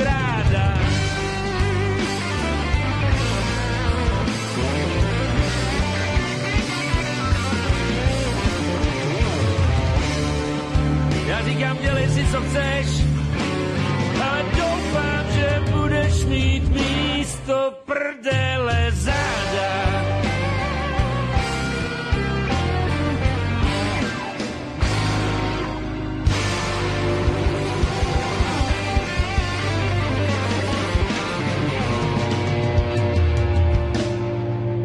Jo, takže jsme dohráli. No. E, psal mi jeden posluchač, že jeho maminka neví, co to je ten výraz e, pana Hejmy, že cože to bude mít místo místo té zadnice. No a tak e, ta dotyčná. Tak já to taky úplně přesně, hodně jsem o tom přemýšlel, přesně jako maminka pana posluchače, jak to vlastně ten Ondřej myslel, a pak jsem dospěl k závěru, že prostě do umělcovy hlavy prostě nevidíte. A ta písnička pochopitelně je celá pěkně muzikantsky vyvedená. No a ten text tady už prostě trošku na tom konci, ta frustrace byla velká.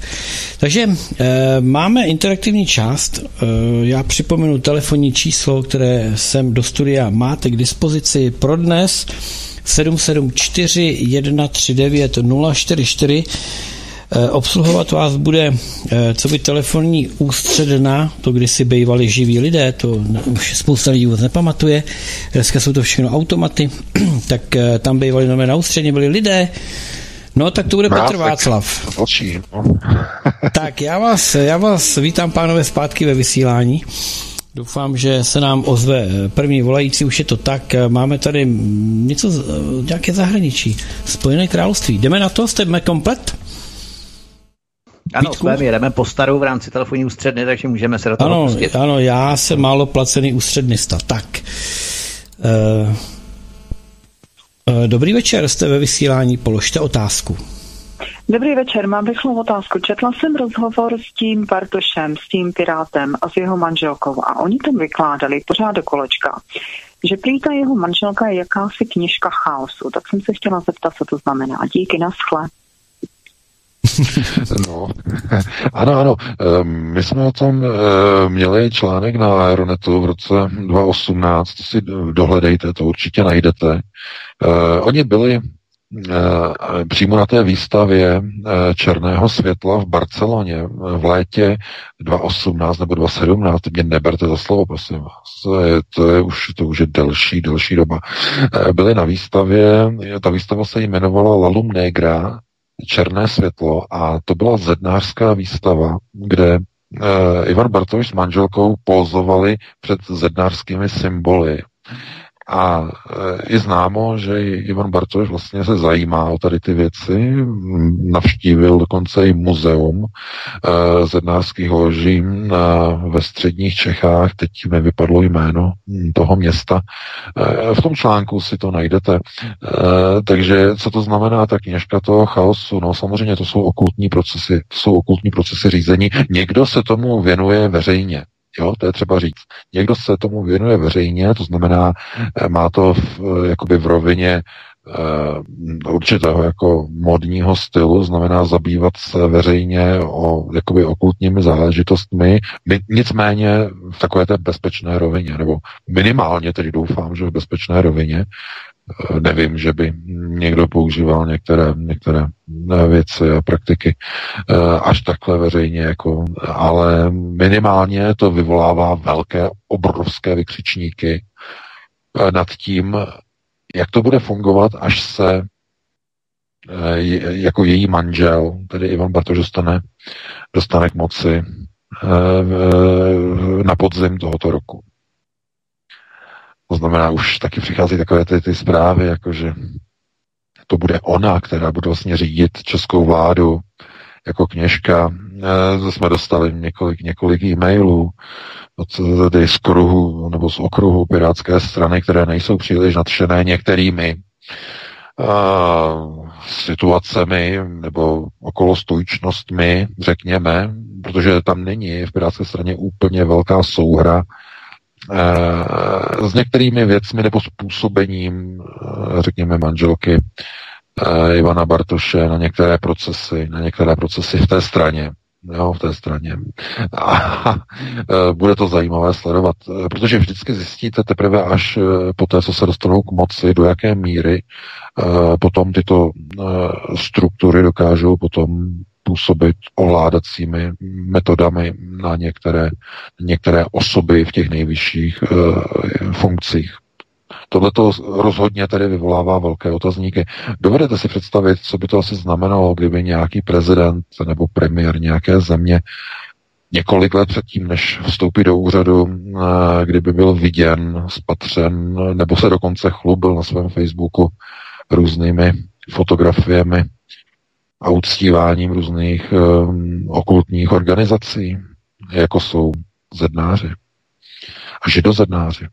To znamená, dovedete se představit, no, velmi těžko samozřejmě, ovšem doba se mění zcela jednoznačně. Co bylo zakázáno včera, je dnes dovoleno a dokonce doporučováno, to znamená, oni vydávají signály. To je všechno o signalizaci. Někdy už to ani není potřeba, někdy, někdy je to nadbytečné, ale vysílání signálu je takovým, je základní činností, politickou činností. Znamená vyslat signály, na které straně my stojíme, na které se nacházíme, a kdo s námi může počítat. To znamená, eh, je, je to jako když pár vystavuje svoje peří na odiv e, své partnerce, že tak vlastně vydává signály, co může partnerka očekávat. Tohle to přesně vlastně funguje v politice. Vysílání signálů ještě před nástupem e, do poslanecké, teda do, do Strakovy akademie. Znamená signalizace na které straně stojíme, jaké hodnoty máme, co očekáváme a tak dále. To znamená všechno tohleto, tyhle ty symboly, ty fotografie uh, z té zednářské výstavy, to všechno do sebe zapadá. To znamená, um, bude tam mít určitě velkou roli manželka uh, pana Bartoše, zcela jednoznačně budoucí vládě. Já myslím, že se obávám, pokud se tedy stane, nedej Bůh premiérem, tak ji někde zaměstná na roli nějaké poradkyně a bude to druhá Jana Naďová a bude dřít jako kůň za 100 tisíc odměn měsíčně ne, nebo ročně a tak dále. Takže, ale říkám, já si myslím, že ty statistiky ohledně takového velkého procenta uh, pirátů, tak že to jsou pouze prefabrikované statistiky, které mají vytvářet dojem té úspěšnosti, ale v podstatě nevěřím tomu, že mají tolik procent a jak se o tom dnes i lidé uh, snaží nějakým způsobem nebo věří uh, těm statistikám Kantára a další statistiky, no, prostě to není možné podle mě. Ale... Oni přifukují hodně, ale oni dají dohromady eh, s tím hnutím spolu, eh, dají perfektně dohromady eh, vládní většinou, zcela jednoznačně. A teď je jenom otázka o tom, jakým způsobem si to přeloží Miloš Zeman, který podle ústavy má pověřit sestavením vlády vítěznou stranu. Ano, ano, ne koalici nebo to, ale stranu, přesně. A to, v, tom je, v tom je ten zakopaný čert. Jo? To je třeba zdůraznit. Vítěznou stranu. V ústavě se nic nehovoří o koalici, dámy a pánové. Dopředu na to upozorněme. To je pěkný chyták. To znamená, jde o to, jestli Andrej Babiš dokáže udržet prvenství jako strana, samostatná strana. Dokonce si dovedu představit, že bude-li to vypadat špatně někde v červenci, to je takový ten asi hraniční limit, si myslím, že Babiš bude schopný vyhlásit koalici ještě s nějakou další stranou, s nějakou, jakoukoliv si vyberete, aby pár těch procent dalších přibylo. Je to, je to samozřejmě, dostali jsme do redakce signál, že se uvažuje v vedení ANO vytvořit koalici ještě s nějakým subjektem. Je to, je to novinka, čerstvá novinka. Ehm, Babiš zatím s tím nejde ven. Zatím s tím nejde ven, ehm, protože já ho chápu, on je, on je manažer, on je solitér, on nechce se s nikým dělit eh, o moc a to by byla asi poslední eh, varianta, kterou by použil, ale pokud by se ukázalo, že nevyhraje, že jeho hnutí ano nebude první, tak to by bylo špatný pro něj. On musí vyhrát třeba i jenom o půl procenta nebo o jednu desetinu procenta, to je jedno, ale musí být vítěz, aby ho Miloš Zeman bez ohledu na koalice mohl pověřit sestavením vlády.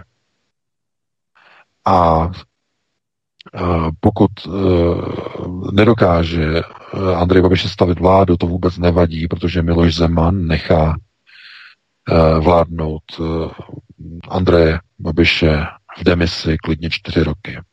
To je jisté. To znamená, bylo, do, došlo k, zablok, k zablokování Pirátů, stanu, kohokoliv. To je, samozřejmě jde o čísla. Jde o čísla, jde o to, uh, jestli by to bylo průchodné, jestli by hrad měl zajištěné to, že nepřijde ústavní žaloba, jestli by byl, ne, jak by to vypadalo, jak by to bylo, jestli by se našel dostatek e, poslanců a senátorů pro podání ústavní žaloby a tak dále, kolik by to tam se tam muselo hlasovat a tak dále. To znamená, to by byly všechny otázky pro počtu, jak by to mohlo být, nemuselo být a tak dále. Pokud ty volby dopadnou tak nějak, jak by se jako mělo tak eh, je to, je to jedna ze schůdných variant, kdy eh, ty strany, které jsou proti Babišovi, nedají dohromady ústavní většinu. Nedají. Podle všeho nedají. A eh, minimálně tedy budeme-li tam mluvit o KSČM, SPD a hnutí ANO, tak záleží, bude tam velký jazyček na vahách, jestli se dostane do poslanecké sněmovny ČSSD. Pokud se nedostane, tak e, bude vlastně Babiš mít mnohem jednodušší práci, protože SPD a KSČM e, budou vlastně představovat blokační, blokační část, blokační systém, e, že nebudou mít tyhle ty strany okolo demobloku ústavní většinu, ale e, pokud by tam zůstala ČSSD, tam se může stát úplně všechno. To znamená, čtyři roky s Babišem ČSSD, řekne se, stačili a mohou se připojit k demobloku. Všechno je možné, protože i Hamáček může ztratit podporu, e, skončí po volbách. Podle toho, jak bude výsledek, to znamená, tam je otevřeno, to je velká hra, to je opravdu mohutná, obrovská hra, poziční hra. A ta schůzka, která teď byla před dvěma dny, ta tajná schůzka, nebo ona nakonec propukla, tak asi si dovedete představit, o čem se oba pánové bavili v Lánech. Myslím, v Lánech to byla ta schůzka. Nikdo nevěděl, že co se stalo. No ano, samozřejmě. Chystá se, už se zbrojí na povolební situaci, kdo bude pověřen sestavením vlády. Jestli koalice vítězná, nebo strana vítězná. To už co máme. to znamená, o tom to se jedná. No ale to bylo na dlouhé povídání, na to nemáme čas. Pustíme se do dalšího volajícího. Tak, jste ve vysílání, položte otázku, prosím. Dobrý večer. Dobrý večer, já zdravím z Rakouska. Eh, mám jednu otázku a pak jednu takovou připomínku, nebo jak to tady taky trochu funguje v tom Rakousku. Otázka je taková, eh, zdánlivě možná se nehodí, ale jak a do čeho případně máme investovat svoje ušetřené peníze. Takže za to stříbro to všechno hrozně stoupá, nemovitosti, to víme, kam eh, Pirát to a eh, ta koalice míří, že, jo, že to budou chtít pravděpodobně zdanit. Teďka vyšel nějaký článek o tom, že uh, Pirát, že, kde tam nějaký Pirát se vyjadřoval k tomu programu. A uh, vyjmenovával, co všechno prostě si lidi budou muset připlácet a potom, když to nebude stačit, tak budou muset hledat nové zdroje daňové. Takže kam asi mířili, můžeme tušit, že jo, zdanění nemovitostí. Dobrá. Um, kam teda, uh, kam teda ty peníze investovat? To je jedna věc. A druhá věc, ještě jsem jenom chtěl říct, jestli tady v Rakousku funguje třeba s testováním. Tady ve Vídni konkrétně, kde žiju, tak uh, každý člověk má právo a nárok každý týden dostane čtyři krabičky, zajde si do drogérie, dostane čtyři krabičky s tím kloktacím testem, to si, když, když bude chtít, tak to vykloktá, aby ho pak někam pouštěli, že jo, samozřejmě. Uh, odjezdá to do drogérie a do 24 hodin má výsledek. Takže je to všechno zadarmo, je to PCR test a tak jenom je takovou zajímavost, jak to může fungovat tak někde jinde. Případně, pokud teda už je to nutné, aby to tak jako bylo. Díky moc. Taky zdravíme do Rakouska, přejeme hezký večer. Eh, připomínám jenom, že v České republice od června, myslím, že se o tom hovoří, že místo čtyř budou nárokované zdarma dva testy, já nevím, jestli PCR nebo antigenní testy na měsíc, ale to je úplně jedno. Tam se v podstatě jedná o to, že člověk se podílí pořád na tom systému, že se eh, zdraví no. lidé testují a prokazují, že jsou zdraví. To je to špatně, takže vůbec netestovat, nenosit roušky nic. PK. Eh, no, no to bylo, to je, to je samozřejmě. Já jenom jako k tomu investování, eh, podívejte se, to je um, individuální. K investování potřebujete znalosti, potřebujete informace a potřebujete rešerše. To znamená, mm, pokud nic z toho nemáte, tak eh, pro boha neinvestujte, protože přijdete o peníze. To znamená, musíte si nejdřív udělat domácí úkoly, to znamená zjistit si, jaká je situace na trhu, zjistit si úroveň rizika, do kterého chcete jít, kolik peněz do toho chcete vložit a co od toho hlavně očekáváte. Uh, to, co probíhá dnes, to znamená ukládání financí a úspor do nemovitosti, samozřejmě to je ten nejhorší model, protože okamžitě eh, během několika měsíců po nových volbách i v Evropě, teď nemluvím jenom o České republice, ale v Evropě eh, dojde k přijetí nových zdrojů, o kterých mluví Piráti naprosto otevřeně, aspoň to teda nezapírají, tak aspoň to je minimálně sympatické, eh, že řeknou na rovinu, budou muset zvedat daně nejenom v České republice, všechny státy budou muset zvedat daně na uhrazení těch obrovských dluhů a úvěrů, které si politici vzali u Evropské centrální banky, ten obrovský mamutí balík. To znamená, budou se hledat nové daně a, otázka, kde se dají brát nové daně, když už není kde brát. No vezmou se tam, kde je největší hodnota uložených peněz. A kde to je? No ano, v nemovitostech. Proto ta studie pirátská je důležitá, protože alespoň odhaluje, jak to bude fungovat, nevím, jak by to mělo fungovat. 1 až 3 desetiny, teda 1 až 3% 3% z tržní ceny nemovitosti je standard v Evropě a ve Spojených státech standard. Z tržní ceny nemovitosti 3%. Když máte rodinný dům za 10 milionů někde e, za městem, no to ne, za městem tam je okolo 20, ale eh, tak někde na venkově za 10 milionů s nějakou loukou okolo. Tak eh, chápete, 3% je 300 tisíc korun na dani ročně.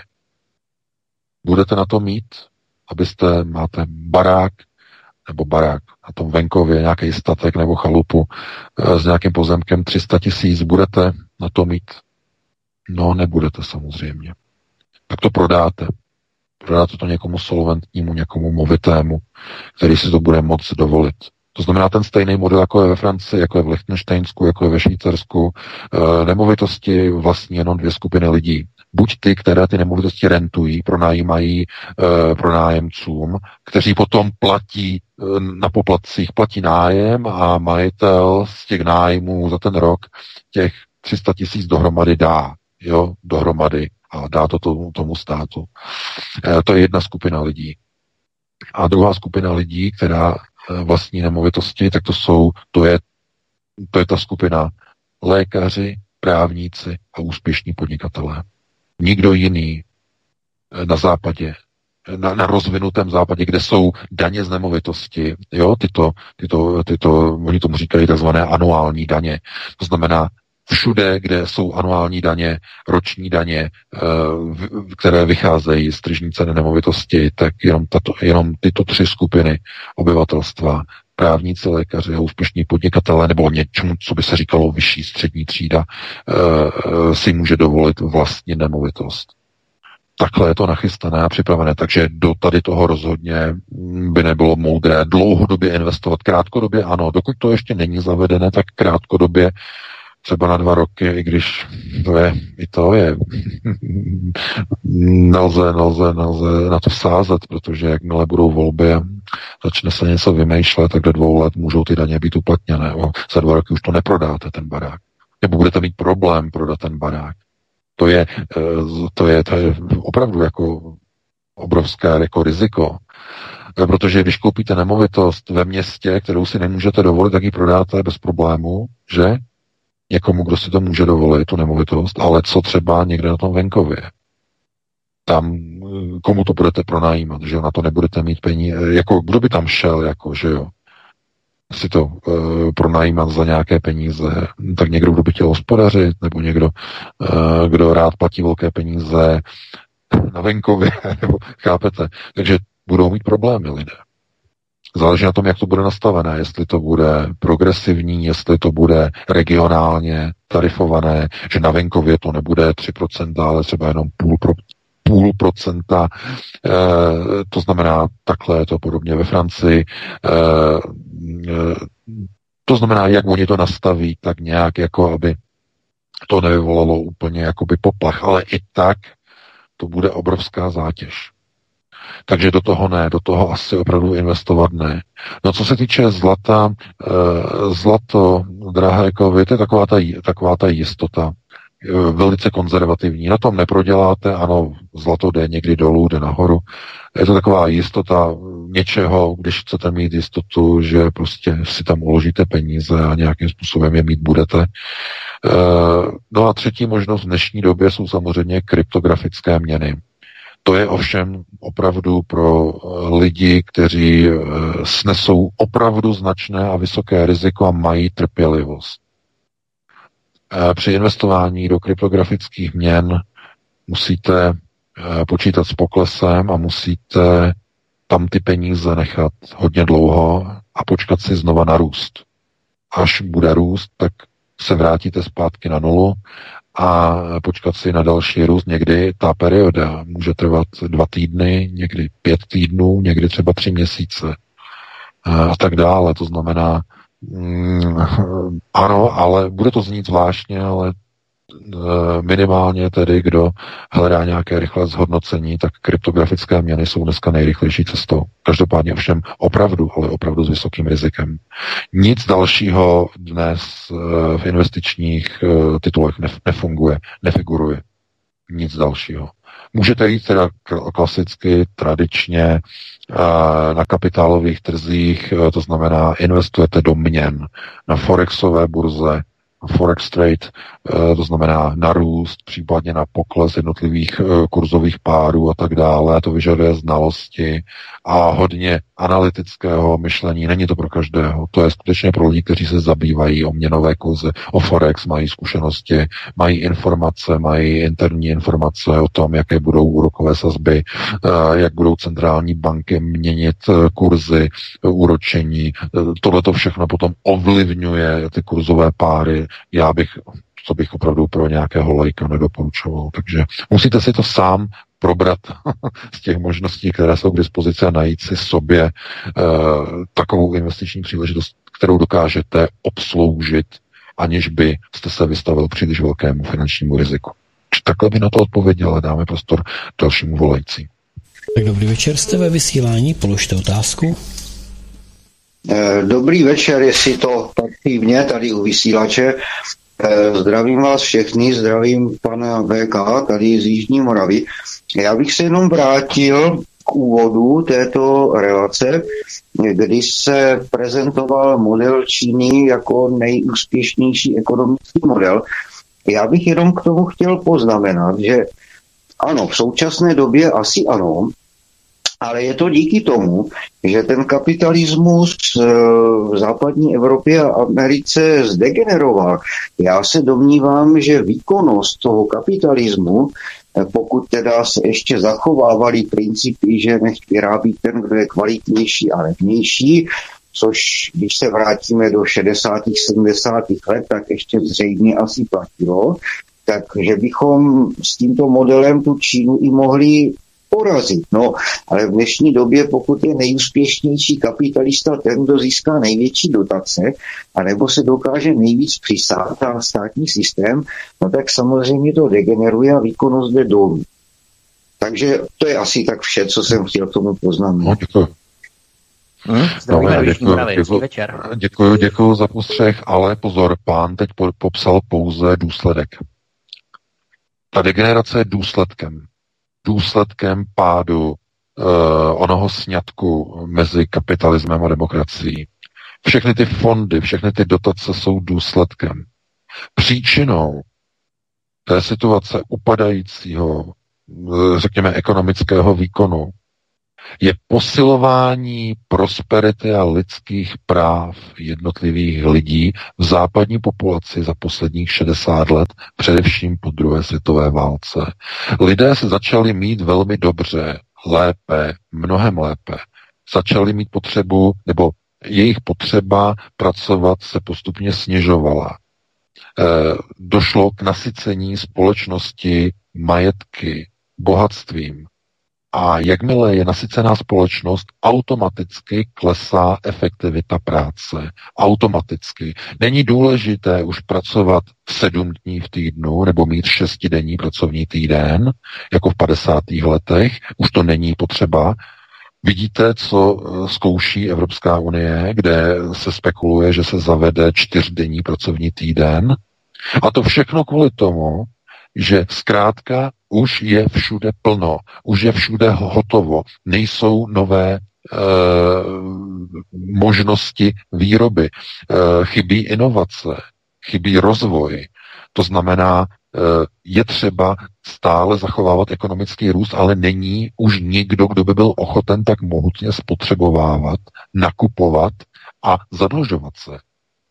To znamená, ten tradiční demokratický kapitalismus má ten problém, že v demokratickém kapitalismu ten kapitalismus slouží k tomu, aby lidé bohatli a jejich svobody se zlepšovaly a zvyšovaly, což jim umožňuje se osvobozovat od, svac, os, od svazku s kapitalismem a méně pracovat. Méně pracovat znamená mít, mít nižší efektivitu výroby, mít zároveň i menší spotřebu, protože na trhu už je všeho dost. To je, ten, to je příčina úpadku kapitalismu v západních zemích. A tohleto v Evropě nemají. Evro, eh, tohleto v Číně nemají. Čína je nenasycená. Čína je hladová. Čína stále nemá pokrytou spotřebu poptávku po osobních automobilech, po počítačích, poptávku po bytech, poptávku eh, po oblečení, po základních eh, materiálových hodnotách. To všechno není ještě pokryté v Číně. To znamená, tam je obrovský otevřený prostor pro obrovský ekonomický růst, který Evropa už nikdy mít nebude. Už je dávno za touhle hranicí. To je ten důvod. Kromě jedné jediné situace, kdyby v západních zemích vypukla třetí světová válka, došlo by ke zničení všech vybudovaných hodnot, to znamená e, k rezetu, anebo pokud by západní civilizace radikálním a neuvěřitelným způsobem schudla. Tím, že by přestala se učit, přestala by se vzdělávat, přestala by mít touhu se vzdělávat, kdyby ta civilizace přestala méně pracovat, to znamená, kdyby e, zůstávali lidé doma, kdyby se omezil pohyb, omezila by se spotřeba, věci by se více recyklovaly ve jménu nějaké záminky, jako je ochrana e, klimatu, a tím by došlo k tomu, že společnost by ztratila hodnoty, aby následně mohla celá společnost opět nastartovat nekonečný a trvalý růst. To znamená, jestliže chcete zachovat jakýkoliv růst a dosáhli jste určitého vrcholu, tak musí přijít buď válka, která ty vytvořené hodnoty zničí a dostane zpátky dolů na nulu, aby se mohlo začít budovat a růst znova, anebo když není válka, tak indukce chudoby, kdy o ty majetky přijdete. Někdo vám je vezme. Buď vám je vezme válka, nebo vám je vezmou nadnárodní kaganáty. A tím se dostáváme k čemu? Ano, znovu zpátky v kruhu se vracíme k daním z nemovitosti. Takže vy jste pracovali, pracovali, pracovali, pořídili jste si nemovitosti a nosatí vám je teď zdaní, vezmou vám je. Aby znovu se mohl nastartovat růst. Aby se znovu otevřel. Protože když to neproběhne, tak bude muset proběhnout něco jiného, válka, která fyzicky ty vybudované hodnoty zničí na evropském prostoru a i na tom severoamerickém. Takže e, proto je třeba v těchto věcech nezaměňovat příčinu a důsledek e, té takzvané degenerace nebo úpadku výkonnosti západního kapitalismu. Ne, ne, ne, ne, ne. To, to by byl velký omyl. To je pouze důsledek, to, ta příčina je de facto uh, ten ekonomický uh, vzrůst, ten rozlet po druhé světové válce, uh, který udělal západní civilizace velice bohatou velice, eh, řekněme, materiálně, finančně zajištěnou takovým způsobem, že ten konzum té společnosti eh, de facto dovedl tu civilizaci do stádia, kdy začala klesat efektivita výroby, protože pro větší efektivitu už nebyl důvod, naopak byl zájem o snižování efektivity. Takže takhle bych na to odpověděl a dáme prostor dalšímu volajícímu, pokud máme. Dobrý večer, jste vysílání, položte otázku. Tak dobrý večer, tady je Karel z Kárusové, opět vás zdravím a chci se zeptat, nebo spíš eh, víte tohle, to, co se teďka momentálně děje ve Francii, jestli to sledujete, v podstatě tam došlo k tomu, že tady byla obrovská demonstrace policejních sil tenhle ten týden a vlastně padaly tam takový velmi zajímavý hesla, jakože největším problémem policie je justice, a že policajti jsou samozřejmě placeni od toho, že, že jako jsou placeni od toho, aby chránili, ale ne, aby umírali, protože tam v podstatě ve Francii eh, v posledních eh, týdnech není dne, kdy tam není nějaký policajt na něj buď přímo útok, nebo není rovnou zavražděný a tak dále. A eh, zajímavá pikantní věc je to, že vlastně Macronův ministr vnitra který by jakoby oficiálně měl držet s Macronem, tak šel na tu demonstraci ty policajty eh, vlastně pozdravit pan Gerald Darmanian a eh, potom vlastně byl, oni, oni, oni tam demonstrovali před národním schromážděním A e, tam zase opačně e, ministr e, spravedlnosti pan Erik Dupont Moretti tam prohlásil úplně nadrzo, úplně neskutečným způsobem řekl, že on je ministrem vězňů.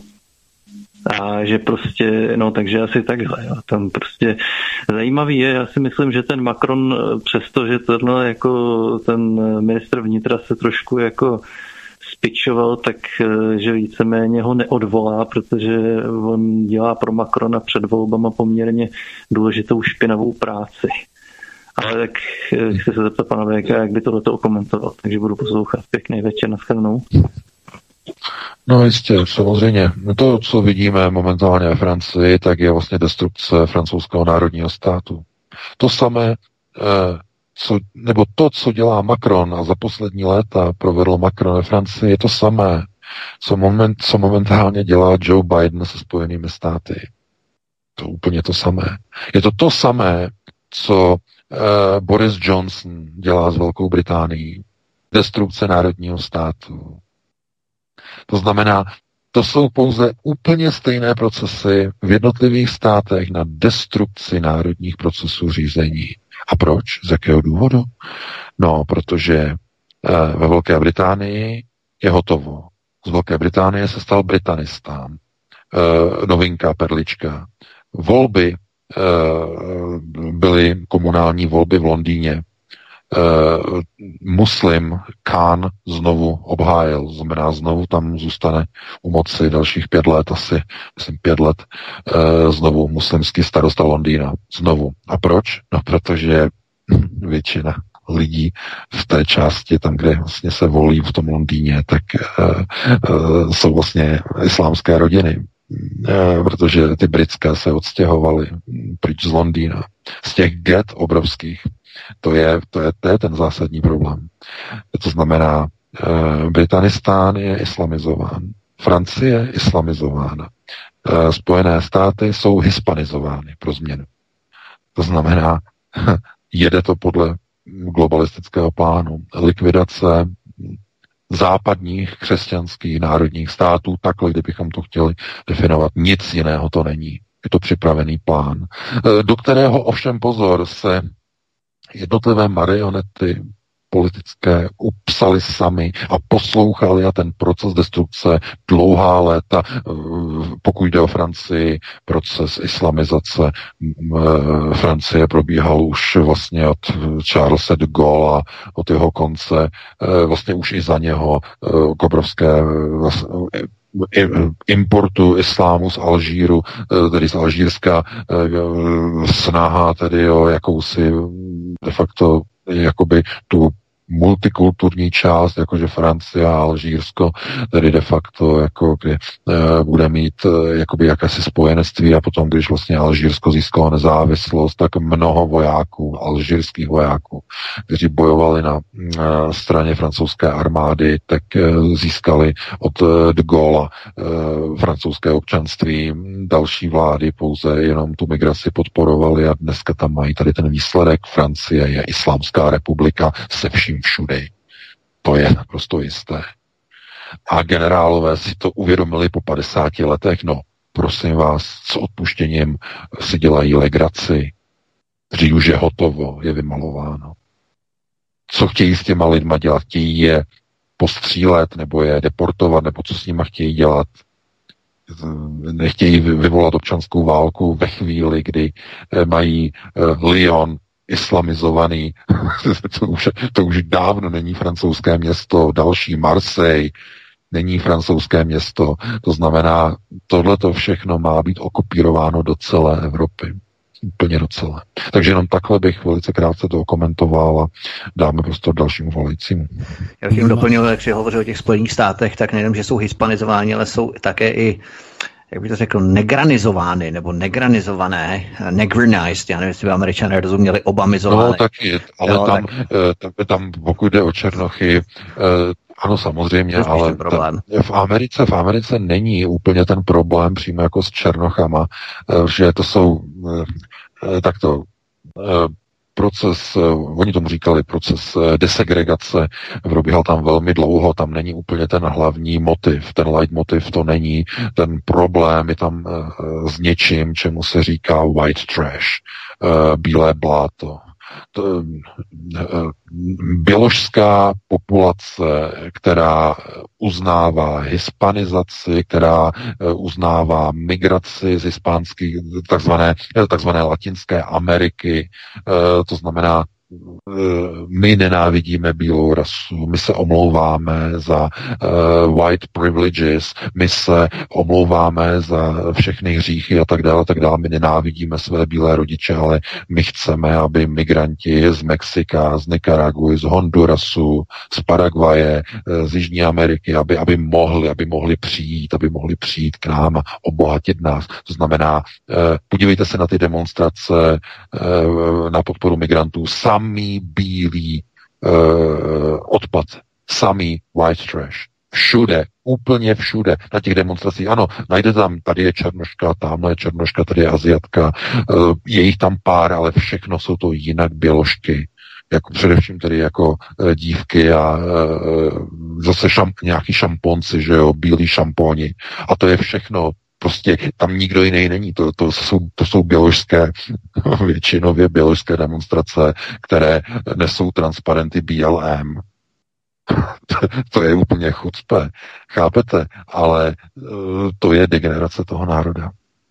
Protože ten, eh, tahle populace těch bílých white trash vyšla z amerického školství, které bylo indoktrinováno globalistickým nepřítelem. Opět na první prioritě. No, musíme pustit další volič. No, máme, no, máme hodně. Tak jste ve vysílání, položte otázku, prosím, dobrý večer. Dobrý večer. Ja by som sa chcela spýtať, či má vakcína Sputnik magnetické nanočastice ako Pfizer a Moderna. A môžem položiť ešte jednu otázku? Ano, povídejte, povídejte. Chcela som sa spýtať, prečo vtáci v rôznych častiach sveta e, začínajú spievať okolo 10. hodiny večera do až cez polnoc. Ďakujem pekne, budem počúvať. No, já děkuji e, za dotaz. E, no, co se týče těch ptáků, tak, nebo to vezmu takhle od konce, tak já už jsem o tom jednou, myslím, jako hovořil. Je to kvůli tomu, že vzniká de facto jakési přeprogramování, eh, řekněme, těch zvířat, které mají eh, velice eh, citlivé vlastně navigační vlastně schopnosti, které se řídí magnetickým polem Země.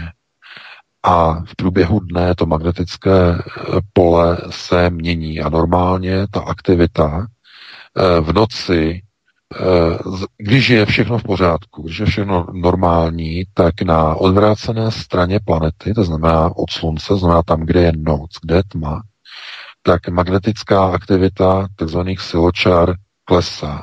To znamená, eh, dochází k menším eh, elektromagnetickým vibracím, které vlastně ti ptáci vnímají.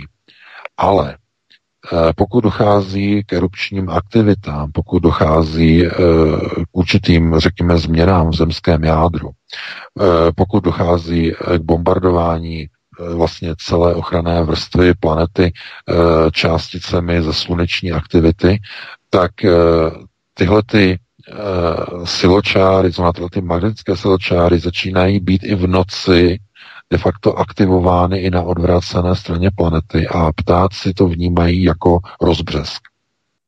To znamená, ptáci to vnímají jako, že začíná svítat, protože cítí, že začíná vibrovat e, magnetické pole Země a myslí si, že brzy už vyjde slunce. Podle této aktivity Jo? A tím, že tedy e, se neříká úplně všechno v médiích, co by se mělo říkat, tak e, se dostáváme zase k jedné té údajně v uvozovkách konspirační teorii.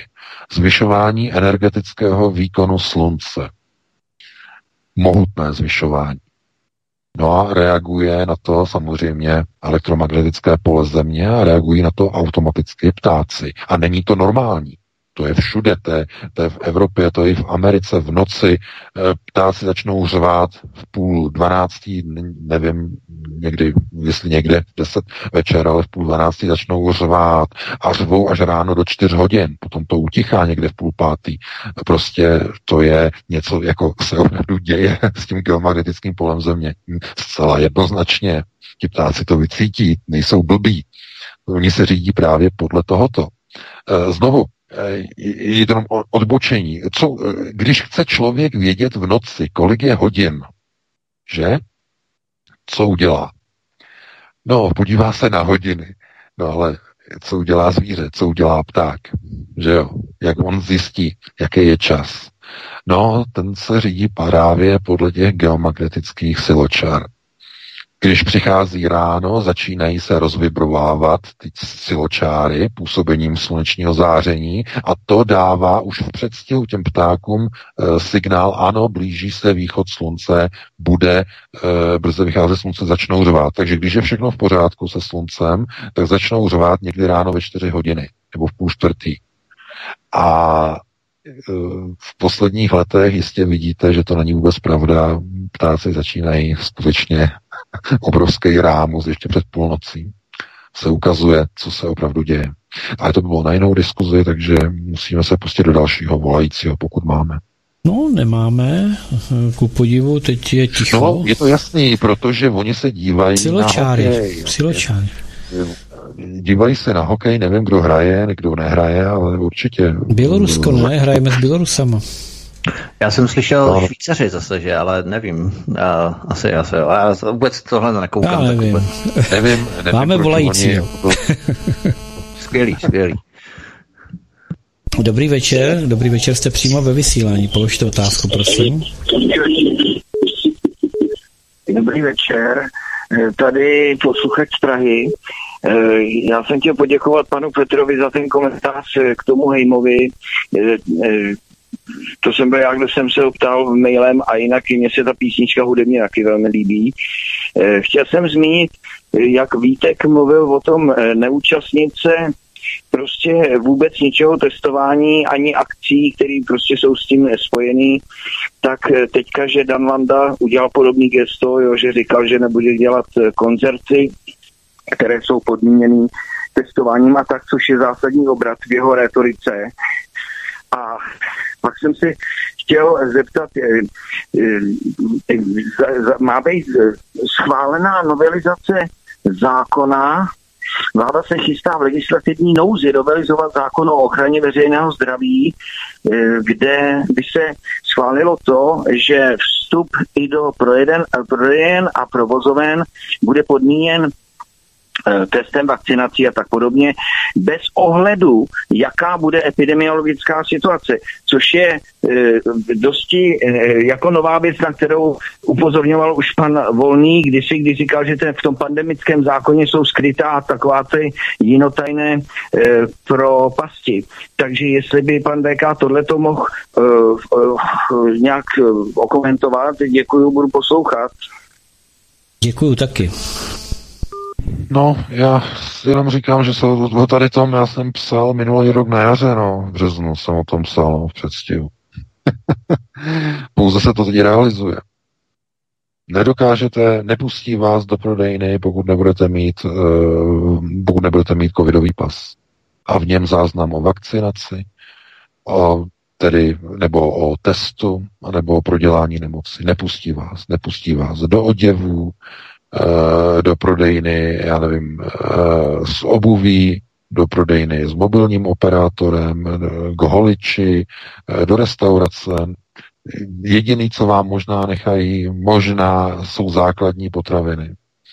Jo, to znamená, základní potraviny vám možná nechají, aby, aby to jako nebylo úplně až tak proti lidským právům, že byste byli hlady, ale jinak nikam jinam vás nepustí bez uh, covidového pasu, bez očkování anebo bez testu. Totální kontrola, protože ty, ta očkování se budou muset opakovat po 6 až 12 měsících pravidelně, všechno bude zanášeno do databáze, bez očkování nepřejedete hranice, nebudete očkovaný, musíte přímo na hranici potom podstoupit testování. Když nepodstoupíte, nepustí vás tam. A, vše, a když podstoupíte ten test na hranicích, tak vás zase zanesou do státní databáze. Takže jste nakonec testovaný. Když jste nechtěl být testovaný, tak jste testovaný a jste zanesený a jste, jste registrovaný. Není úniku. A o tom, o tom jsem psal minulý rok na jaře. Prý to byly hoaxy. Jsem se dočetl na jednom serveru, který se živí vyvracením údajných hoaxů. No, takže e, chápete, a teď je to realita, chtějí to schválit, no samozřejmě, tak chtějí to schválit, protože je to součást plánu nasunování total control, totální kontroly nad obyvatelstvem. Lidé nebudou moci nikam bez registrace, bez evidence, bez kontroly elektronického pasu zkontrolování. A to je předstupeň čeho? Čínského sociálního kreditu. Tolik jsem o tom napsal článku, tohle to je, myslím, jenom potvrzení toho, že nemluvím do větru. Takže takhle by na to odpověděl, a dáme prostě dalšímu volajícímu. Asi už poslednímu. Eh, dobrý večer, jste ve vysílání, položte otázku. No, hm, já mám takový spíš poznámku, to jsem zjistil úplně náhodou. Eh, vím z jednoho úřadu tady v Praze, který jako je krajský úřad eh, pro středočeský kraj a tam zařizují občanky a tak dále. A já jsem se tam dověděl, že oni tam mají teďko strašně moc práce, protože vyřizují eh, pro cizince strašně moc těch státních občanství. To lidi vědějí, jo obrovský množství. Říkala, že toho mají každý den, že to vůbec nestíhají, že to tam mají narvaný. To mě jako docela šokovalo a pak já nevím, jestli jste o tom už teďko někdy mluvili, ale objevil jsem na internetu, je to televize Natur TV, tak tam byl rozhovor s Evou Trávníčkovou. Má taky video na YouTube, pokud ještě není smazaný.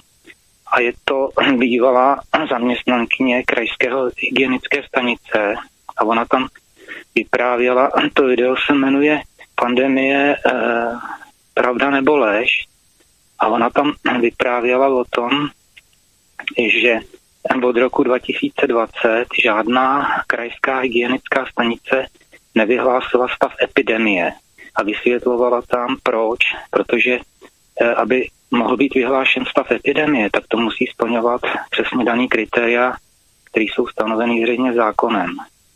Takže ona tam vyzvala v tom rozhovoru Babiše a další, kde ona řekla, že to není e, rozhodnutí zdravotnického charakteru, ale že to je rozhodnutí politické.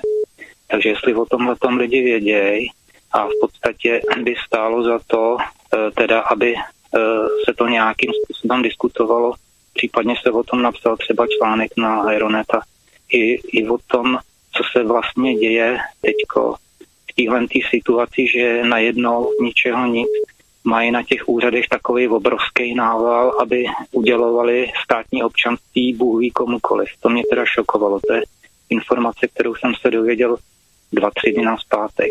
Jo. Takže jenom Dobře, to děkujeme moc. Hm, prosím. Tak jo, no, se. Já bych tomuto řekl, Mějte se hezky. K tomuto, by, k tomuto bych řekl jednu zásadní věc. Asi tuším, uh, jaká jsou to státní občanství. Jsou to státní občanství pro uh, současné občany Ukrajiny. Od roku 2014, kdy začal Majdan, respektive 2015, to byla ta hlavní vlna, začínaly proudit uh, desítky a opravdu desítky tisíc uh, ukrajinských gastarbeiterů do České republiky a oni po nějaké době, myslím po pěti letech, po šesti nebo sedmi, a teď mi neberte za slovo, neznám přesně ty pravidla, předpisy, oni mají nárok eh, po tom, co měli trvalý pobyt si zažádat o občanství. A bude se to týkat velmi mnoho lidí jo, velmi mnoho lidí. To znamená, všichni, všichni ti Ukrajinci se asi nechtějí vracet na Ukrajinu zpátky. Je naprosto tomu rozumím. Eh, Ukrajina to je země no future, jednoznačně. A eh, kvůli korupci a kvůli těm procesům, které jsou tam připraveny, ale tady no, je znova třeba si připomenout a zdůvodnit tu hlavní věc, že ty desítky tisíc, dokonce až stovky tisíc lidí, kteří přijdou, tak většina jich uh, uh, bude chtít zůstat na území Evropské unie, to znamená požádat o uh, logicky občanství toho daného státu. Takže to je, je, to, je to velice pravděpodobné, že to přesně takhle je. No, takže to byl poslední dotaz. Já se teda s tebou rozloučím, Vítku, i s tebou, Petře. Eh, doufám teda, že dnes nás poslouchalo aspoň nějaké penzum lidí, že se všichni nedívali na hokej. No a eh, pokud si najdete čas, tak opět za týden v pátek po 19.15 se opět uslyšíme a probereme aktuální témata z domova i ze světa. Do té doby vám přeji hezký týden, hezký týden. Uh, užijte si víkend, no a pokud teď půjdete spát, tak vám přeji krásnou dobrou noc. Já ti taky VK moc děkuji za pořád, za dnešní rozhovor, milí posluchači, za vaše telefonáty, ohlasy a samozřejmě sdílení našich pořadů. Petře, tobě taky moc za vysílání a budeme se těšit příští pátek. My jsme tady samozřejmě s vámi 24 hodin denně, takže se na vás budeme těšit a o co méně lidí nás poslouchalo dnes kvůli hokeji, o to více. Lidí nás určitě si poslechne z archivu, ze záznamu, buď z mateřského webu svobodného vysílače, anebo z Odyssey, kam eh, umístujeme tento pořad, eh, což je velmi důležité přejít na Odyssey, abychom budovali základnu, novou základnu, novou platformu v rámci uh, sociálních sítí, což není taková sociální síť jako Facebook, ale je to sociální síť ve smyslu YouTube, akorát, že alternativní síť, kam přechází stále více lidí a začíná se formovat velmi rozsáhlá základna alternativy a postupně tam přechází i lidé z mainstreamu, respektive komerční sféry, jak jsem si všiml, takže uh, opravdu budeme rádi. Takže to by bylo všechno, já vás zdravím, přejte, mějte se všichni krásně a těšíme se s vámi opět naslyšenou. Díky. Prosíme, pomožte nám s propagací kanálu Studia Tapin Rádio Svobodného vysílače CS. Pokud se vám tento nebo jiné pořady na tomto kanále líbí, klikněte na vaší obrazovce na tlačítko s nápisem Sdílet a vyberte sociální síť, na kterou pořád sdílíte. Jde o pouhých pár desítek sekund vašeho času. Děkujeme.